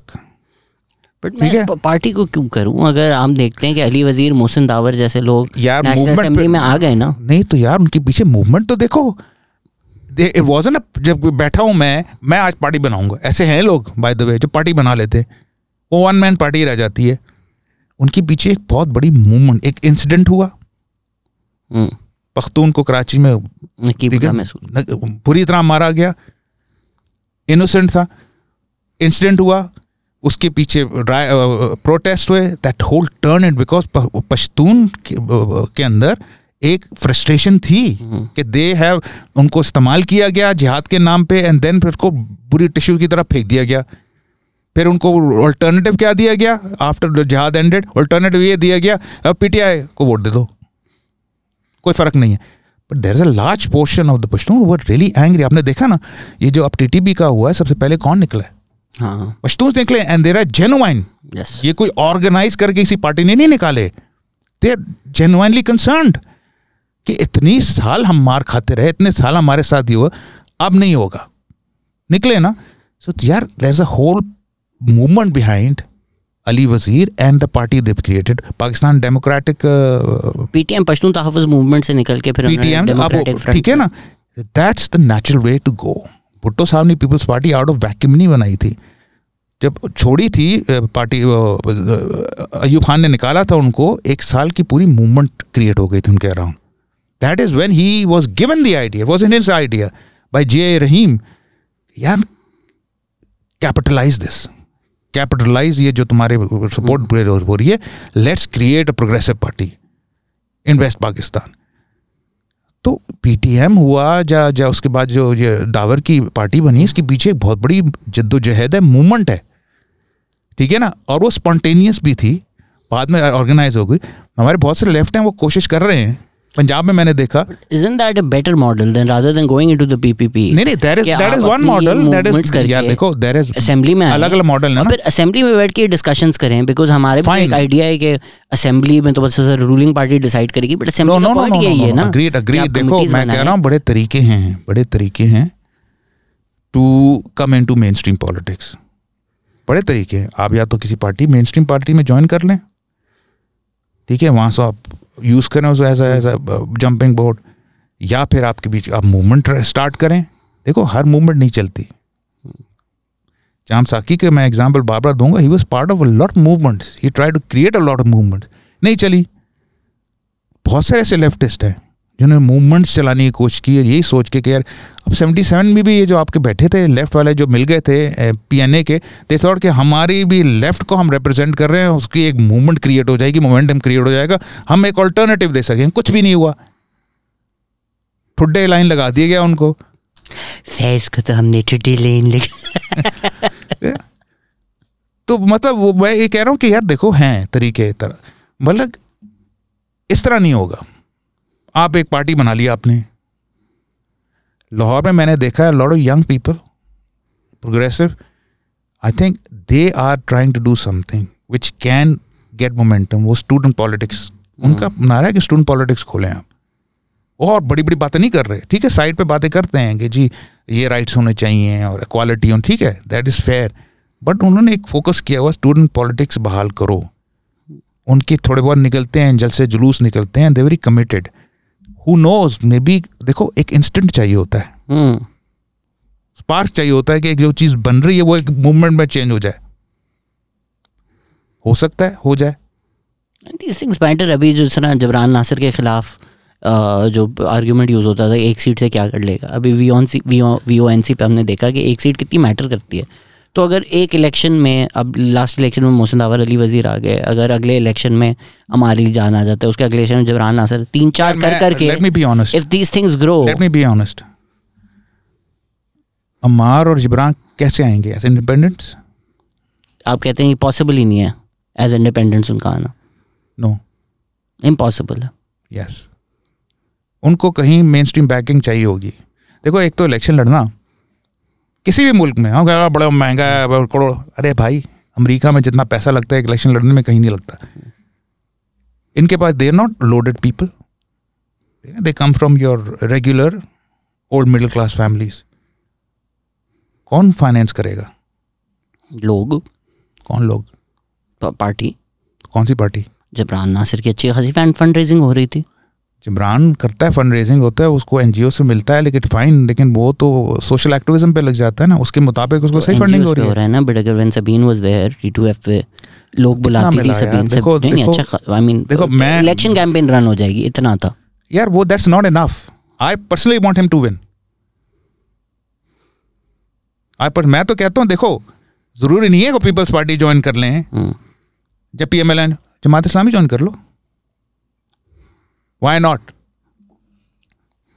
वो भी एक तरीका होगा ना। मैं तो कहता हूँ जमात जमात में ज़रा प्रोग्रेसिव आइडिया वाले भी आ जाए। जमात का भी फ़ायदा है। एम क्यू एम में भी मैं तुम्हें बताऊँ एम क्यू एम में शुरू शुरू में बहुत आपके जो कराची के intellectual elite not intellectual left के लोग थे ना मेरे साथ लड़के जो एनएसएफ में थे कम्युनिस्ट थे लेफ़्ट लिबरल थे एमकेएम ज्वाइन किया था उन्होंने। ये बात सच है कि जो बाकी लोग थे अल्ताफ हुसैन ने बारी बारी उनके नहीं। पत्ता काटा। नहीं नहीं अल्ताफ हुसैन ने तो इंडियन अपना पत्ता काट दिया वो पत्ता काटने वाला गेम कुछ और था। क्या था? वो इन इन फाइटिंग तो थी ना we all know that Altaf जितना ही यहाँ से स्पेशली गया उतना ही पैरानॉइड होता गया। जहाँ हर कोने खुदरे में उसको एनिमी नज़र आया पहले बाहर नज़र आया फिर अपने पार्टी के अंदर नज़र आना शुरू हो गया। ठीक है? इतना पावर जब मिल जाए ना आपको तो one of the first thing is आप पैरानॉइड हो जाते हैं। फिर आप समझते हैं, आपके अपने लोग ही आपके नीचे से जड़े काट रहे हैं। अब तो अल्ताफ हुसैन बढ़ कर कह सकते हैं कि मैं तो पहले ही कहता था नॉट रियलाइजिंग कि यार वो आपकी वजह से आपका खुद डाउनफॉल हुआ है। आपकी हरकतों की वजह से डाउनफॉल हुआ है। Is there an MQM without Altaf अब आ जाते हैं प्रोडिक्शन पे। जो मैं कह रहा था। वॉज़ देखें बॉयकॉट इलेक्शन करना is not a very good thing Benazir ने सही कहा था कि 85 में उन्होंने जब बॉयकॉट किया ना पंजाब जो है ऐसी फोर्सेस के पास चला गया जिससे पीएमएलएन बन गई पीएमएलएन बन गई बाद में। बहुत बड़ी गलती होती है बॉयकॉट दो तरीके से बॉयकॉट किए जाते हैं दो वजह से। एक बॉयकॉट करती है वो पर देखें पॉलिटिकल पार्टी के लिए एक डिफीट स्पेशली ऐसी पॉलिटिकल पार्टी हो जो कहे कि मेरे बड़े वोट्स हैं और वो हार जाए बहुत इंसल्टिंग होता है। हम्म। उसको वो रैशनलाइज नहीं कर सकते। द ओनली वे या तो ये कहते हैं कि धांधली हुई है हम्म। या चुप करके मुँह छुआते हैं। आजकल पीटीआई का जो हाल देख रहे हैं ना हम लोकल इलेक्शन के बाद वो यही है कि उनको समझ नहीं आ रही हम क्या कहें। किस तरह बोले हमारी बड़ी बेइज्जती हो गई है। बेइज्जती हो गई है। जमात नहीं करी बिकॉज़ जमात का तो इतने वोट कभी मिला ही नहीं था यहाँ सालों से। वो खुश है। तो पीटीआई आप शुरू हो गई बेइज्जती हो गई बेइज्जती। एम क्यू एम ने बॉयकॉट किया because M Q M has been humiliated feel facing humiliating defeats in Karachi for since post Altaf post Altaf लेकिन मेरी देखें इस हद तक तो मैं मानता हूँ और 2008 में पीटीआई और जमात इस्लामी ने बॉयकॉट किया था 2008 का इलेक्शन क्योंकि उनको नज़र आ गया था हार जाएगी। Jamaat Islami was already part of MMA जो बहुत ही बदनाम हो गई थी केपी में जमात नहीं उनको कोई वोट वोट नहीं मिलना। ना कराची में ना केपी में मिलना है। बाकी जगह तो जमात का वोट नहीं पंजाब में एक, एक, एक आध जगह है जब बलूचिस्तान में थोड़ी सी जगह है। और पीटीआई तो एक छोटी टाइनी पार्टी थी।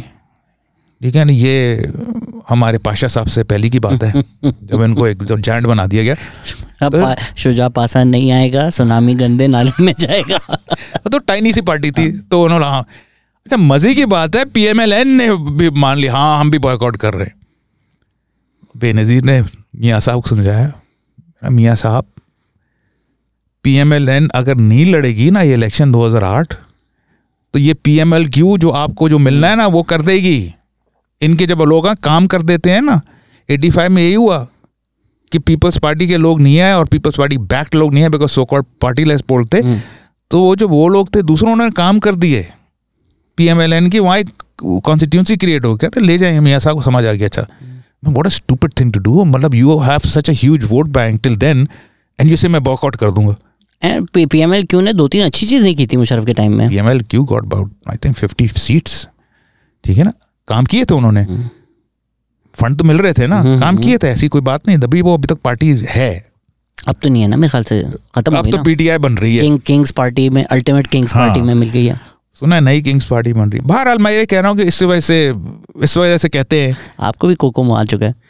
नहीं नहीं वो कहते हैं कि यार कुछ हाँ। हरकत में हो रही है तो हरकत में देखते हैं कितनी बरकत किंग, है किंग्स पार्टी का नहीं पता बट टेक्नोक्रेटिक सेटअप की रूमर सुन रहा हूँ मैं। यार मेरे को लगता है जिस तरह की जो अपोकलिप्टिक बातें कर रहे हैं लोगों के परसेप्शन क्रिएट हो रहे हैं तो इन दी एंड यही ना हो जाए।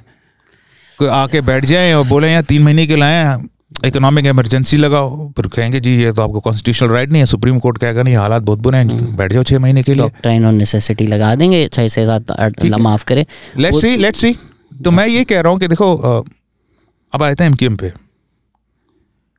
बॉयकॉट महँगा नहीं पड़ेगा इनको।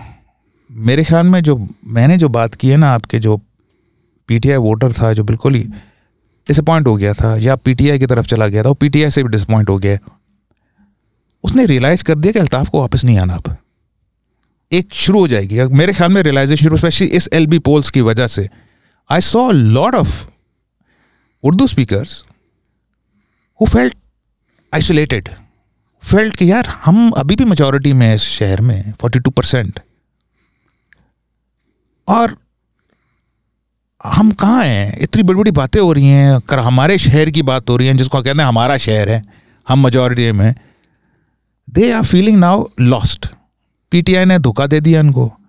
एम क्यू एम टूट फूट गई। मैंने ये कहा था कि एम क्यू एम का सिर्फ़ एक ही चारा रह गया कि ये रीयूनाइट हो जाएँ। और ये हो गए। मैंने उस वाले आर्टिकल में भी लिखा था। और ये हो गए।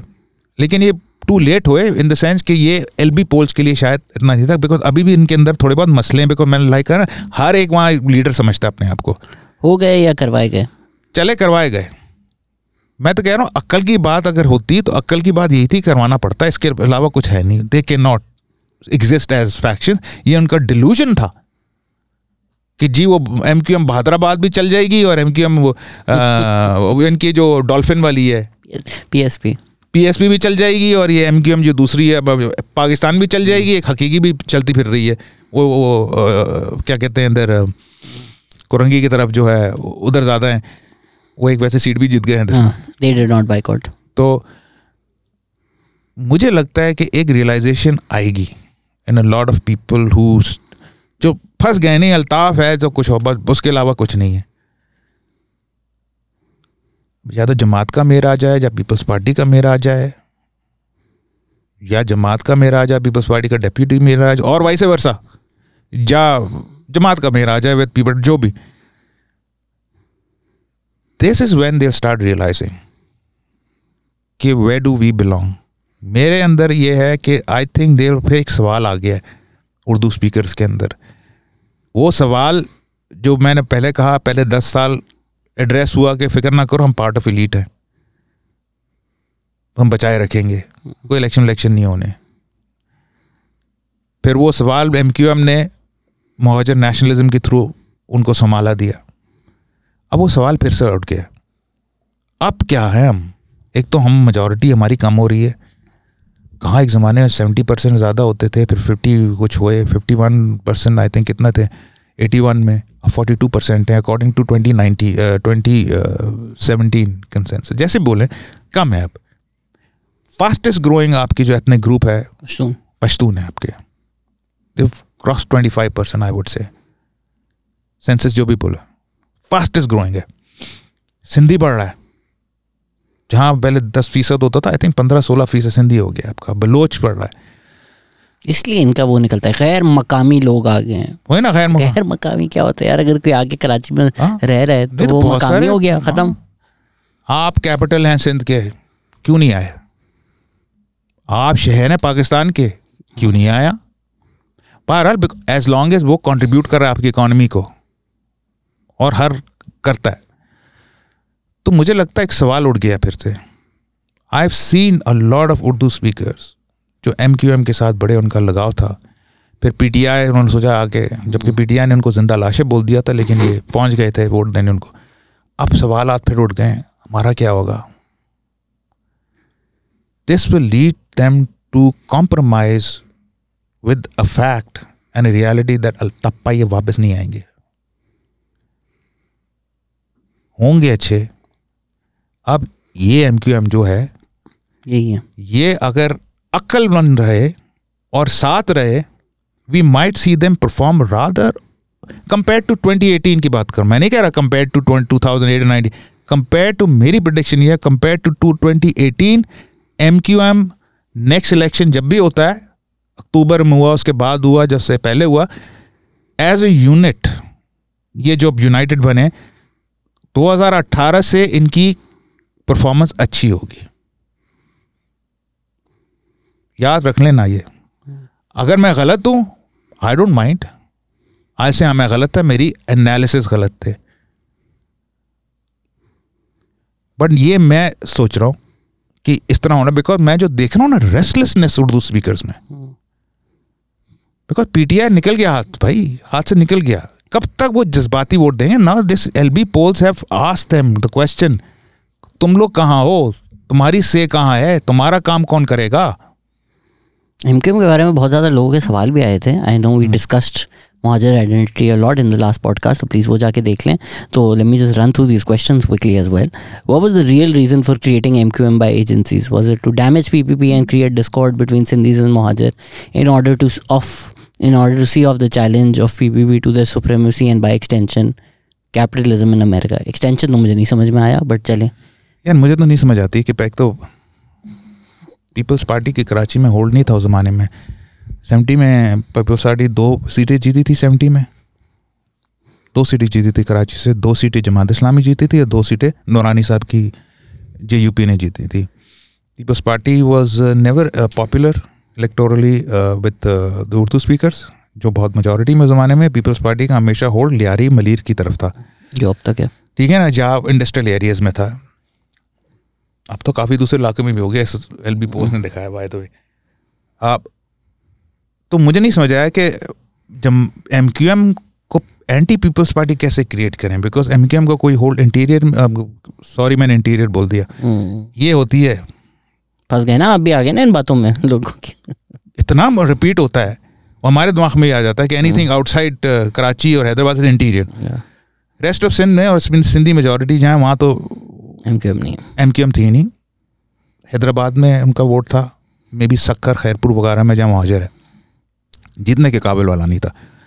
तो आई डोंट सी दैट अगर कोई मुझे कहे कि जमात इस्लामी को वीक करने के लिए कराची में हैदराबाद में एम बनी तो एक सेंस बनता है। फिर लोग सवाल पूछते हैं कि जमात इस्लामी तो बीइंग सपोर्टेड बाय ज़ियाउल हक लोग भूल जाते हैं कि देखो, एक पॉइंट आया था कि जमात इस्लामी ज़िया के ख़िलाफ़ हो गई थी।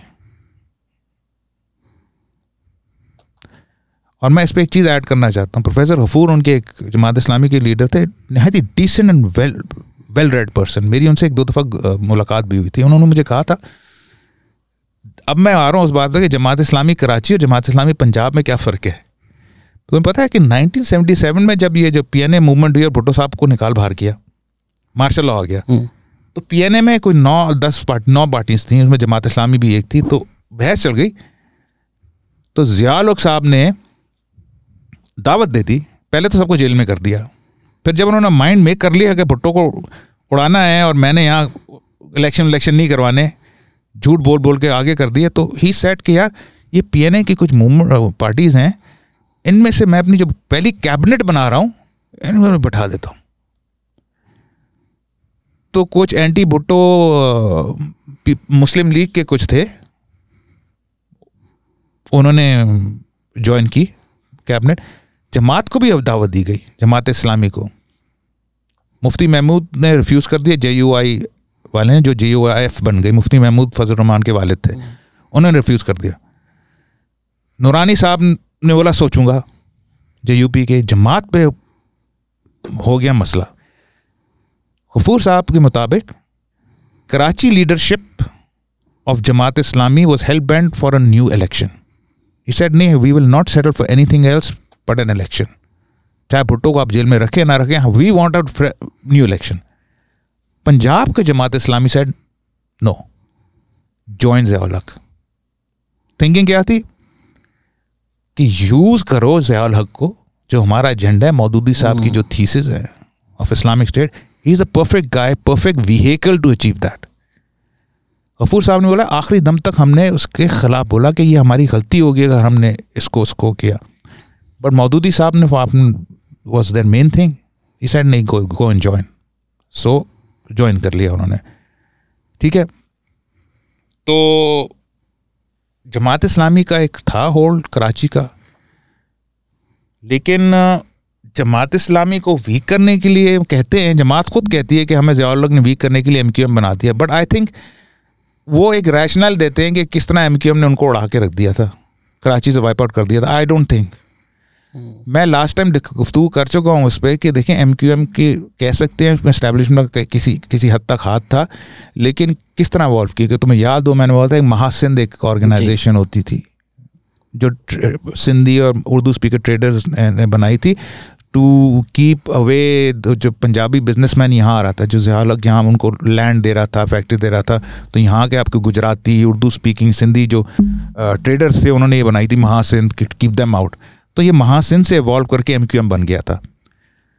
इस पर कोई मैंने कभी एविडेंस नहीं देखा कि जी स्टैब्लिशमेंट का हाथ था कि जी आप जमात इस्लामी के खिलाफ हम एमक्यूएम बना रहे हैं जहाँ हम पीपल्स पार्टी के खिलाफ बना रहे हैं। मसला मेरा यही है कि पीपल्स पार्टी के खिलाफ क्यों बनाएँगे जो कि पीपल्स पार्टी का वोट बैंक कराची में इतना नहीं था। नंबर दो जमात इस्लामी को उन्होंने मेयरशिप दी हुई थी। इनफैक्ट सेवेंटी नाइन के लोकल इलेक्शन में आपको पता है पीपल्स पार्टी बैट कैंडिडेट जीत गए थे local election Zia stop that उन्होंने अपने जमात इस्लामी का मेयर बिठा दिया था। और 87 तक इनका मेयर रहा। खूब मज़े किए उन्होंने वैसे मैं बता दूँ आपको। जब भी इनको एम क्यू एम जैसी एक छोटी सी पार्टी उस जमाने में वोटेड वाइप्ड आउट कर दिया था।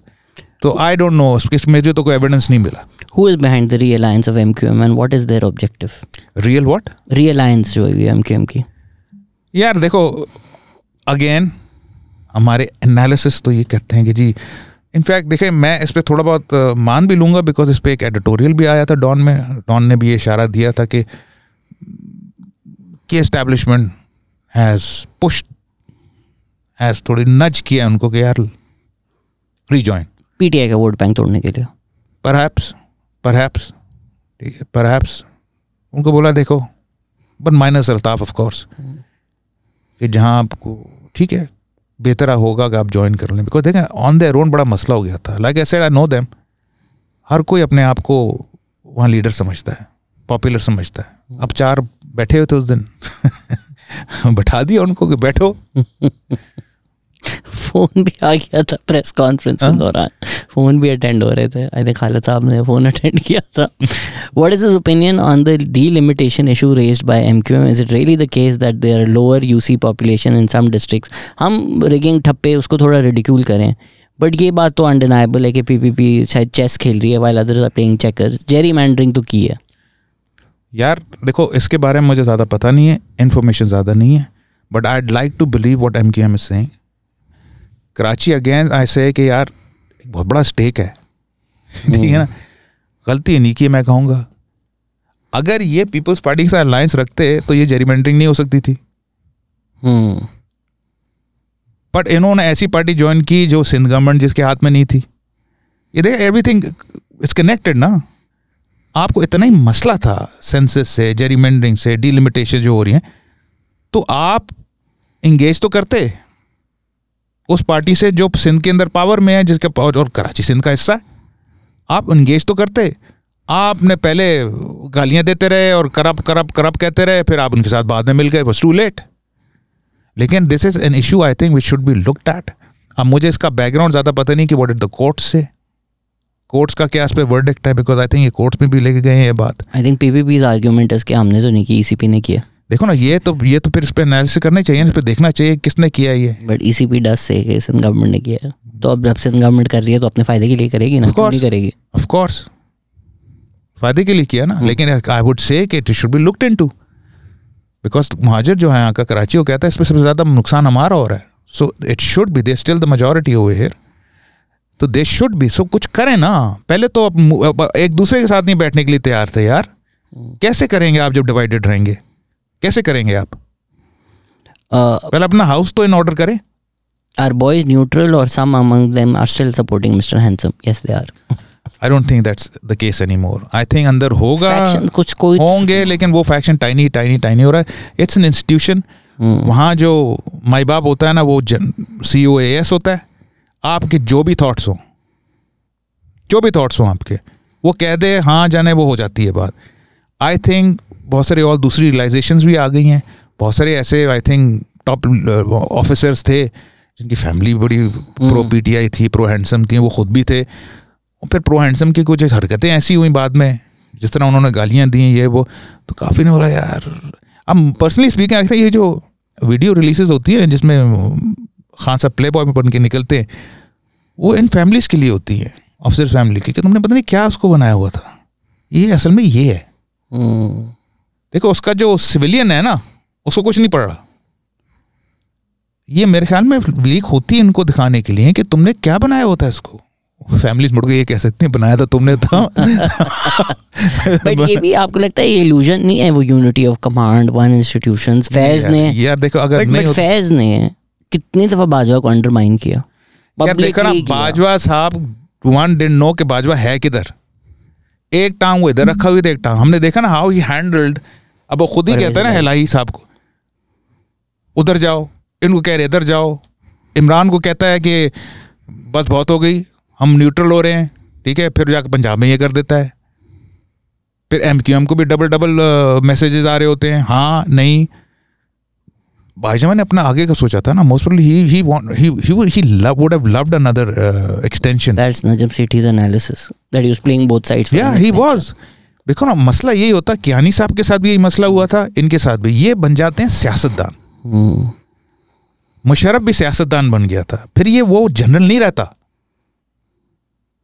फिर वो सियासी तौर पे सोचने जोड़ तोड़ शुरू कर देते हैं। जब भी तो आप देखें कितना सफ़र किया अब टीटीपी पे रो रहे हैं कितना सफ़र किया आपकी फॉरेन पॉलिसीज़ ने? जी। फैज साहब पहुँच गए थे I am just here for tea यार ईमान से अब रोते फिर रहे हो। वो they regroup you knew even a layman would know कि if you support Taliban government Afghanistan it will not be in your benefit at all हँसी नहीं आती आपको जब पीटीआई के लीडर्स ट्वीट करते हैं कि देखें तालिबान राइज हो हाँ। रहा है। आप लोगों ने इतने साल उनके ऑफ़िस खोलने थे। खान साहब अभी भी कह रहे हैं ना हमने मिलिट आए हमने मिलिटेंट्स को सही तरह रिहेबिलिटेट नहीं किया। हाँ। मिलिटेंट्स को सही तरह रिहेबिलिटेट नहीं किया। व्हाट डू यू मीन हाँ इफ़ दोस्त देखो एक टीटीपी का भी बहरिया टाउन बन जाता तो क्या मसला? नहीं देखें अगर ऐसे मिलिटेंट से जो इनके रीप्रोग्रामिंग सेशंस होते हैं इनके जो जो डी प्रोग्रामिंग सेशन होते हैं जो विशेष वायलेंस में इन्वॉल्व नहीं वो उनको करते हैं री एजुकेट ऐसे हैं सेंटर्स मिलिट्री चलाती है। बट जिस बंदे ने सुसाइड बॉम्बिंग को सपोर्ट किया हो जब बम बनाता हो जब उसने असैसिनेशन की हो कैसे रिहेबिलेट करेंगे? आप कैसे करेंगे? मतलब क्या? उसको आप शान की नई फ़िल्म में रोल मिल जाएगा है? या उसको पंजाब में कोई फार्म दे देंगे बेटा भैंसे और, और गंदम उगाओ। क्या करें? किस तरह रिहेबिलिटेट करेंगे? How will you mentally rehabilitate क्या मतलब क्या इस पागल का? इस मामले में वो पागल मैं कहूँगा, यार नाइट ही स्टूपिड आपकी बात है यार हद हो गई है। एंटी स्टेट एक्टिविटी चल रही है। ठीक है? इतनी उसमें वायलेंस हो चुका है। हवी न्यू 2017 तक पचास से अस्सी हज़ार मारा गया पाकिस्तानी। ये लगे हुए हैं अपनी रिहेबिलिटेट और जो थोड़ी उल्टा कहता है, उसको कह देते हैं, खूनी लिबरल है। तो are these elections a wake up call for PTI it has now become Punjab Tehreek Insaf नहीं केपी में भी है यार क्या हो गया? यार ये पश्तून पार्टी है। ठीक है इट्स गॉट वेरी स्ट्रांग मुझे तो लगता है कि उसने बड़ा ज़बरदस्त वहाँ अपना बेस बना लिया है। बिकॉज़ आप याद रखें कि केपी में एक पार्टी को वोट मिलता था दूसरी टाइम उड़ जाती थी। एनपी आती थी कभी वहाँ ये मौलवी आ गए थे। ये पिछले दस साल से है वहाँ। तो they must be doing something right ठीक है? Because like I say I don't know K P's politics so well so I will not I cannot decide कि वाकई उन्होंने कुछ काम किया या नहीं किया। हम देख सुनते रहते हैं पढ़ते रहते हैं हम हम तो देखते हैं लोगों को जो एक्सपर्ट ने बोले हैं। जो वहाँ रहते हैं उन पर बोले कराची भी ना बोले पेशावर पर बात करें के पी भी बात करें। ठीक है? तो आई डोंट नो तो ये मुझे लगता है पश्तो पश, पश, के पी में इनका अभी भी बड़ा स्ट्रांग होल्ड है। पंजाब में मुझे नहीं लगता कि will be able to sustain ये डिपेंड करता है पी एम एल एन पे। पी एल एन कभी घबरा जाती है? एक सेक्शन मुझे बड़ा उनका कॉन्फिडेंट लगता है कि जमे रहो हो जाएगा सही कुछ कर देंगे एक मुझे सेक्शन लगता है जो पैनिक कर रहा है। शायद खाकान अब्बासी ख्वाजा साद रफ़ी ये एक एक सेक्शन उनका पैनिक कर रहा है। बुला लो मियाँ साहब बुला लो बुला लो। तो लीडरशिप के बगैर बेचारे क्या करेंगे? I mean P M L N है ना? अगर इमरान खान लंदन में होते तो यहाँ ये शाह महमूद कुरैशी असद उमर क्या कर रहे होते? यार आ जाए ना फिर लीडर साहब। लीडर साहब आ जाए हमवार करें हो जाएगा मियाँ साहब आएँगे Of course, campaigning, but the, I don't think it'll be a free and fair election if Nawaz Sharif is not allowed exactly. to campaign. They'll be free and uh, PTI overconfident now. ठीक है इन the and PMLN को practical vote भी मिल सकता है और जज्बाती vote भी मिल सकता है डिफरेंट काइंड ऑफ़ वोट्स ना Also depends इलेक्शन कब होता है लोग बोलते हैं कि भाई आप प्रिडिक्ट भाई मुझे बताओ तो इलेक्शन कब होगा मैं कैसे अगर लेट्स से अक्टूबर में इलेक्शन हो रहा है मैं कैसे प्रिडिक्ट करूँ कौन जीतेगा? The world can change from here to October specially these days ना या specially in Punjab specially in Punjab. इतना फ्लक्स में है यू डोंट नो बिकॉज़ देखो ना अब कुछ समझ नहीं आती कि कभी बहुत कॉन्फिडेंट लगती है पीडीएम की हुकूमत कभी बिल्कुल वीक लगने लग जाती है कभी पैनिकी लगने लग जाती है। और उसमें पता नहीं कितना सच होता झूठ होता अजीब अजीब लोग अजीब से चैनल की कोई हेडलाइन लगा देते हैं कि फलान ये बोले वो शायद खाकान का कोई स्टेटमेंट आ रहा था किसी चैनल पे कि मैं अपनी पार्टी बना रहा हूँ पता नहीं क्या। You know you don't know what to believe I don't know what will happen but I don't think Shahid Khaqan will leave PMLN उनकी एक बहुत उन्होंने बहुत सैक्रिफाइसेस किए हैं बहुत अच्छे आदमी हैं यार देखो ये जितने बड़ी बड़ी पार्टी छोड़ गए they ended up doing being being nothing peoples party के बड़े ऐसे केसेस हैं। हम गए हम अपना फैक्शन बनाएँगे अब कुछ भी नहीं। People don't forget Shahid Khaqan Abbasi is not a Chaudhry Nisar I know that is not he is a party man he is a party man and he is a very decent man he is a very good politician and he I think he was a very good prime minister as well तो अब let's see क्या होता है। But I think Nawaz Sharif and Maryam have to come back of course and that can change the game That can change the game. What type of brand does he smoke दिखा दें भाई sponsored by Marlboro Marlboro, कौन से है ये they called Ice Blast. Marlboro ice blast ये वो नहीं है जो शरियार आफरीदी को आइस मिली But I would recommend don't smoke. हाँ ये मेरी पुरानी आदत है and uh, I would recommend, I would advise, especially young people, to stay the heck away from it. It's not a good habit at all. It's a good column name ना नहीं पीते तो क्या होता? कॉलम नेम ही रह जाए chewing gum. Corner थोड़ी पड़ता कोई। हाँ, वही ना। अच्छा लगता है स्मोकर्स कॉर्नर पढ़ रहे हैं हम। नहीं तो मैं छुपा नहीं रहा मैं तो स्मोक करता हूँ तो स्मोकर्स कॉर्नर हो गया। नहीं करता तो मैं मैं छोड़ दूँगा तो definitely is J I what they are making it out to be but What J I के जो भी कल्चरल इश्यूज़ हैं मेयर क्या ही कर लेगा यार? इट्स नॉट लाइक कि कल हाफिज साहब कॉन्सर्ट बैन कर सकते हैं कराची में। यार देखो कल्चरली इतना वो क्या कर सकते देखो हैं मैं, मैं, मैंने पहले जब भी ये क्लियर की थी बात वो बात फैल गई थी। काम इन्होंने किया और वो खुश रहे उस काम से। तो ये अपनी जगह बना सकते हैं। कराची की इलेक्टोरल पॉलिटिक्स हाँ बन सकती है इनकी जगह अगर उन्होंने काम किया। फिर ये अगर इन चीज़ों में लग गए ना अल्लाह टाइगर्स और ये ये हराम थे वो हलाल जो मुझे लगता नहीं कि ये मुझे इस तरह के बंदा लगता नहीं ये जो मेयर साहब बनने वाले हैं जब बन बन सकते हैं। मुझे लगते नहीं। They should stay the hell away from it they should not become the Jamaat Islami of K P अभी आपने देखा था ना वहाँ क्या किया था उन्होंने? हम्म, हम्म। साइकिल बेचारी चला रही थी बच्चियाँ। पूरे कवर में चला रही थी। दुपट्टा ओढ़ा। वो उनके सामने खड़े हो गए। मैंने पूछा मैंने हाफिज साहब से पूछा ही हाँ। उन्होंने थोड़ी डिस्टेंस किया उनसे। उन्होंने बोला भाई हम सब तो नहीं डिफरेंट है मुझे देखो उन्होंने अपना इमेज ये क्रिएट किया। कराची सिटी डिफरेंट है ना। हम्म, उसके मुताबिक उन्होंने अपने आप को शेप किया कि मैं सब चीज़ सब चीज़ लगूं। मैं इस्लामिक टच भी हो थोड़ा मॉडर्न टच भी हो कोई लिबरल टच भी हो थोड़ा मैं कल्चरल टच भी हो। I hope he is like that I hope is like that I hope if he becomes the mayor he doesn't get frustrated and get into these stupid things. I think his biggest battle will actually be with JI so अगर party उनको उस तरफ़ pull करें to resist party has to realise कि ये इन्होंने पहले किया था इसी की वजह से इनको कुछ नहीं घास नहीं डाली थी। एम क्यू एम जब आई थी एम क्यू एम ने खुल के बोला मैं सेक्युलर हूँ। Because they wanted to differentiate themselves from what Jamaat was doing to win this city for ten years वो एक प्लॉय था कि हम जमात नहीं है। हमारे यहाँ आप आ सकते हैं हमारी रैलीज में। आप भुरका में आए आप भुरके का बगैर आए हमें कोई मसला नहीं है।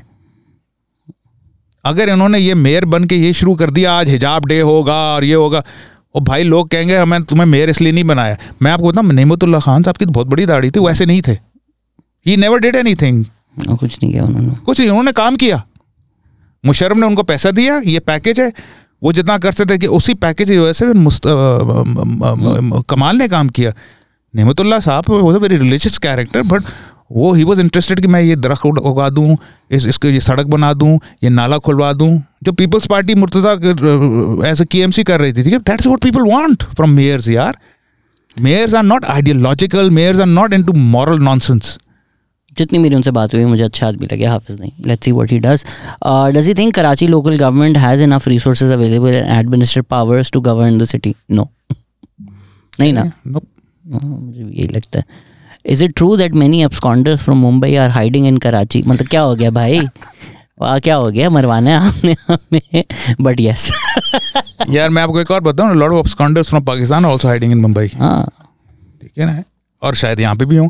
देखो ये बड़ी बड़ी बड़ी ट्विन सिटीज़ हैं बड़ी उनकी अपनी एक बड़ी दे कैन बी मैं बॉम्बे बॉम्बे गया हूँ लेकिन बहुत पहले गया था तो डिफरेंट बॉम्बे दैन बॉम्बे कहता हूँ मुंबई होगा अपने लिए। तो उनके डायनेमिक्स ऑलमोस्ट सिमिलर हैं। इन सिटीज़ में छुपना बड़ा आसान है। आप ब्लेंड कर जाते। हैं ये आपके जो कराची बाहर लोग रहते हैं ना लाहौर शहर ये नहीं समझ सकते। ये इतनी बड़ी सिटी है इसमें छुपना बहुत आसान है। In the current economic situation, what's your suggestion for skilled professionals? Should we stay or leave the country for good? मर्ज़ी है भाई आपकी। यार पहली बात तो मुझे आओ हम लोग इस तरह कहते हैं स्टे और लीव के बड़ा लीव करना बड़ा आसान है। मेरे लोग आते हैं यार अमेरिका कैसे जाते हैं? मैंने यार क्या मतलब अमेरिका से जाते हैं एक तो वहाँ लेने के देने पड़े हुए हैं। अगर ये समझते हैं कि अब बाकी कंट्रीज़ इकॉनमीज बड़ी अच्छी हैं, नहीं भैया अभी अमेरिका से क्या हूँ, वहाँ हालात बुरे हैं। यूरोप में हालात बुरे हैं जॉब्स ख़त्म हो रहे हैं, वो अपना सर पकड़ के बैठे हैं, वहाँ भी महँगाई चल रही है। हम सब जानते हैं inflation at this point in time is universal ठीक है? और प्लस ऐसे कैसे आप जा सकते हैं? अगर आप ये वो कह रहे हैं कि जी मैं जैसे पाकिस्तानी काफ़ी चले जाते हैं कि मैं यहाँ से रूस चला जाऊँ फिर रूस से मैं इटली टेंटर करूँ। करना तो करो बड़े मारे भी जाते हैं उस पर हम्म, ये मत करो। मारे जाते हैं। तो भाई अगर जा सको अच्छे पढ़ाई शढ़ाई के लिए जा सको तो चले जाओ।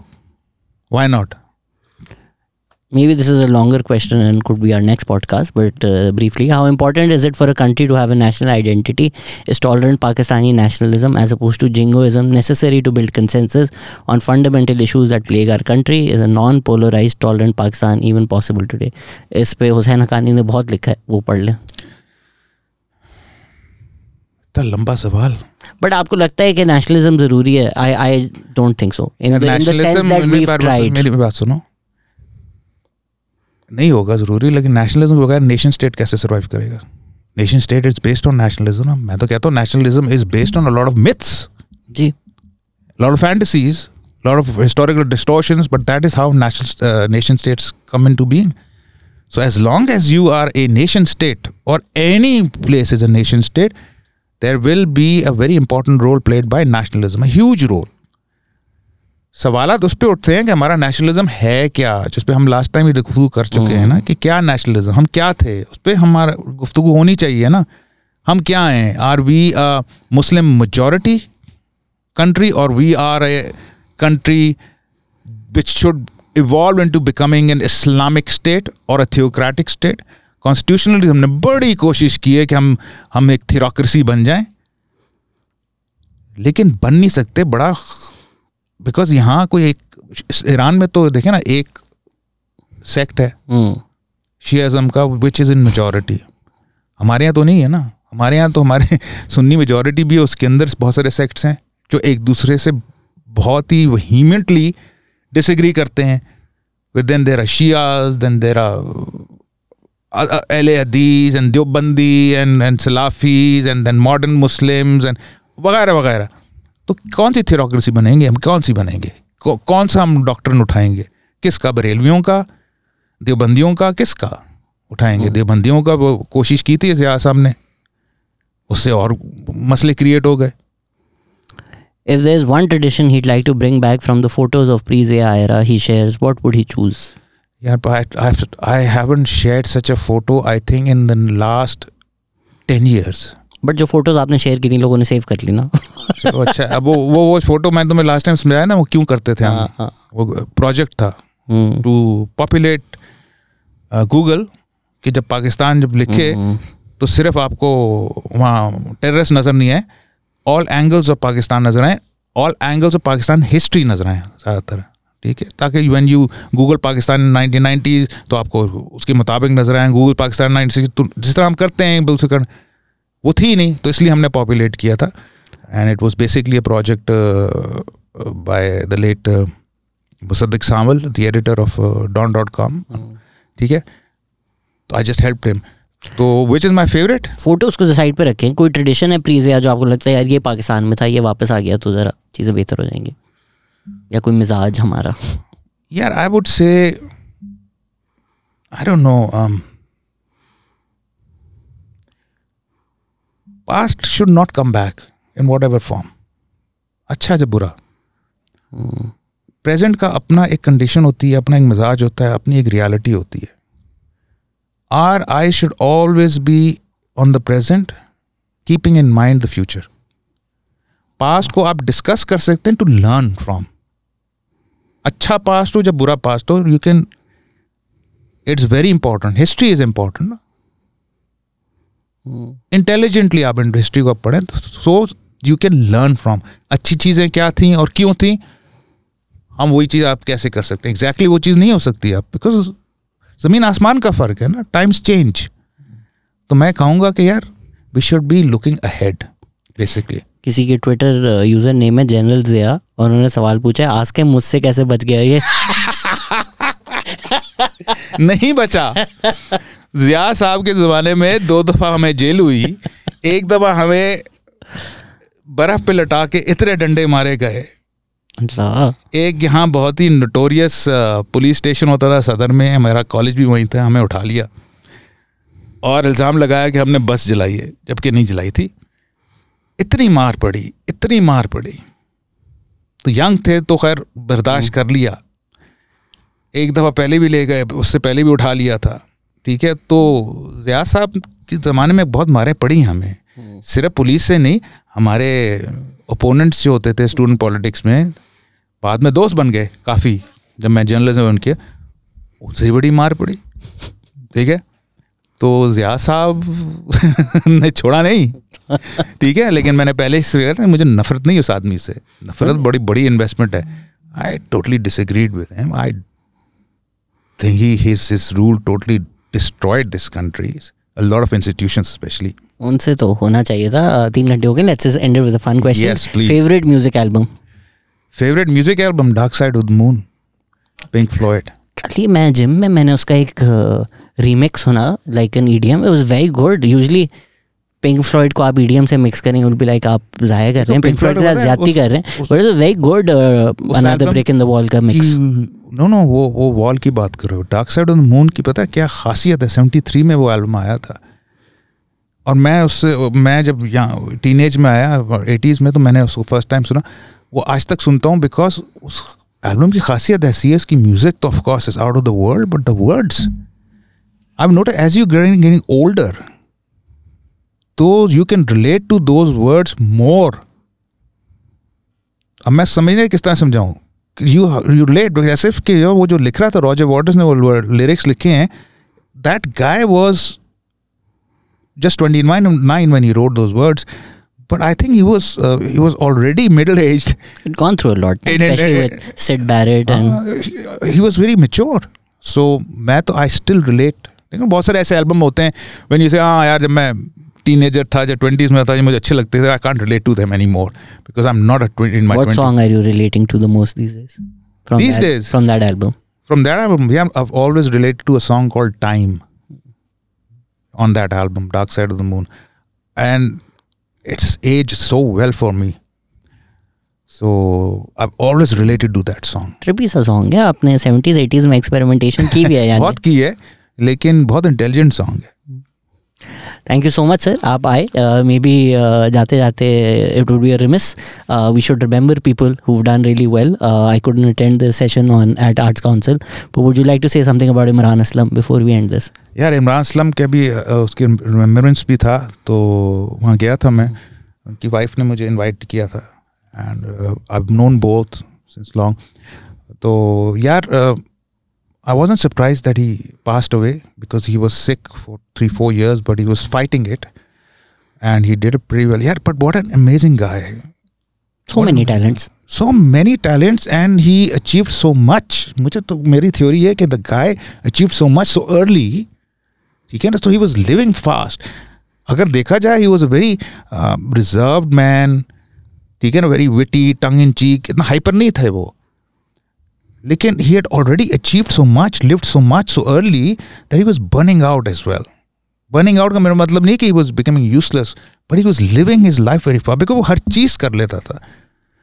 ठीक है ना? चाहे वो प्ले राइट हो चाहे वो एडिटर हो जर्नलिस्ट हो एक्टर हो क्या क्या नहीं किया उस आदमी ने। Producer producer he was amazing channel head and he could talk about anything under the sun anything तो जाते जाते मैं ये कह दूँ मैं कह दिया कि मैं first time I met him I was just hardly eighteen nineteen years old totally wild man और मैं उसमें बयान में ये कहा था कि अगर मैं इमरान से मेरी मुलाकात नहीं होती उस वक्त Imran was just thirty two in that time but he already become an a very famous editor of Star by thirty two तो मेरी मुलाकात एटी सिक्स में हुई थी मेरी उन्नीस साल एज थी। टोटली कियोटिक मैन था मैं। अगर मेरी इमरान से मैंने इमरान को बोला था आ, चंद साल पहले मैंने अगर आपसे मेरी मुलाकात नहीं होती 1986 में तो या तो मैं I would have ended up in jail या मैं किसी पागलखाने में होता। Had that much influence on me. That much influence on me. And uh, एक चीज़ मैं वहाँ नहीं कह कर सका था बिकॉज़ टाइम का मकसद मसला था। इवन दो आज uh, मेरी इतनी मुलाकातें उससे 2005 के बाद से नहीं हुई थी लेकिन 94 में जब मेरा वो एडिटर था द न्यूज़ में तो मैंने एक हर राइटर की एक टेक्निक होती है ना जब वो फंस जाए जब फंस जाए तो वो उस टेक्निक को आजमाता है टू क्लियर थिंग्स आप तो मैं जब मजमून लिखता था या कोई स्टोरी करता था because I was reporter as well तो मैं जब फंस जाता था मुझे लगता था मैं कोई आइडिया कम्युनिकेट नहीं कर पा रहा क्लियरली तो मैंने एक तरीका निकाला कि मेरे सामने इमरान बैठा हुआ है तो मैं इसको किस तरह समझाऊँगा ये आइडिया इंटरेस्टिंग ठीक है? और वो चीज़ रिजॉल्व हो जाती थी। So this is also what I told Imran later on कि यार वो आज तक जब मैं कोई मजबून में फंस जाता हूँ, चाहे वो कॉलम हो तो मेरे सामने वो आ जाता है। एंड मैं अगर मैं किस तरह इसको एक्सप्लेन करूँगा? Because I known and by then कि मुझे पता वो क्या सवाल पूछेगा, किस तरह वो रिस्पॉन्ड करेगा। तो मैं अभी तक, अब तक in fact few few days before he died I was I got stuck in one of the columns I was doing for Dawn तो वो ऑटोमेटिक आ जाता है मेरे सामने। एंड आई स्टार्ट सिंग कि मैं इमरान असलम को किस तरह समझाऊँगा। तो यार वो क्या खूबसूरत ख्याल है। बड़े लोगों ने शिकायत की थी कि आप रिप्लाईज नहीं अलाउ करते कमेंट्स नहीं अलाउ करते। तो this a very good sentiment to end this podcast और तो जो लोग जो लोग कहते हैं कि आप पब्लिक के लिए लिख रहे हैं पर पब्लिक को नहीं सुनते आ, आज भी नदीम फारूक पर आचा इमरान असलम के लिए लिख रहे हैं। बिल्कुल। मेरे लिए अभी भी ज़िंदा है। ज़बरदस्त ज़बरदस्त। Thank you so much sir more than welcome and thank you for listening take care bye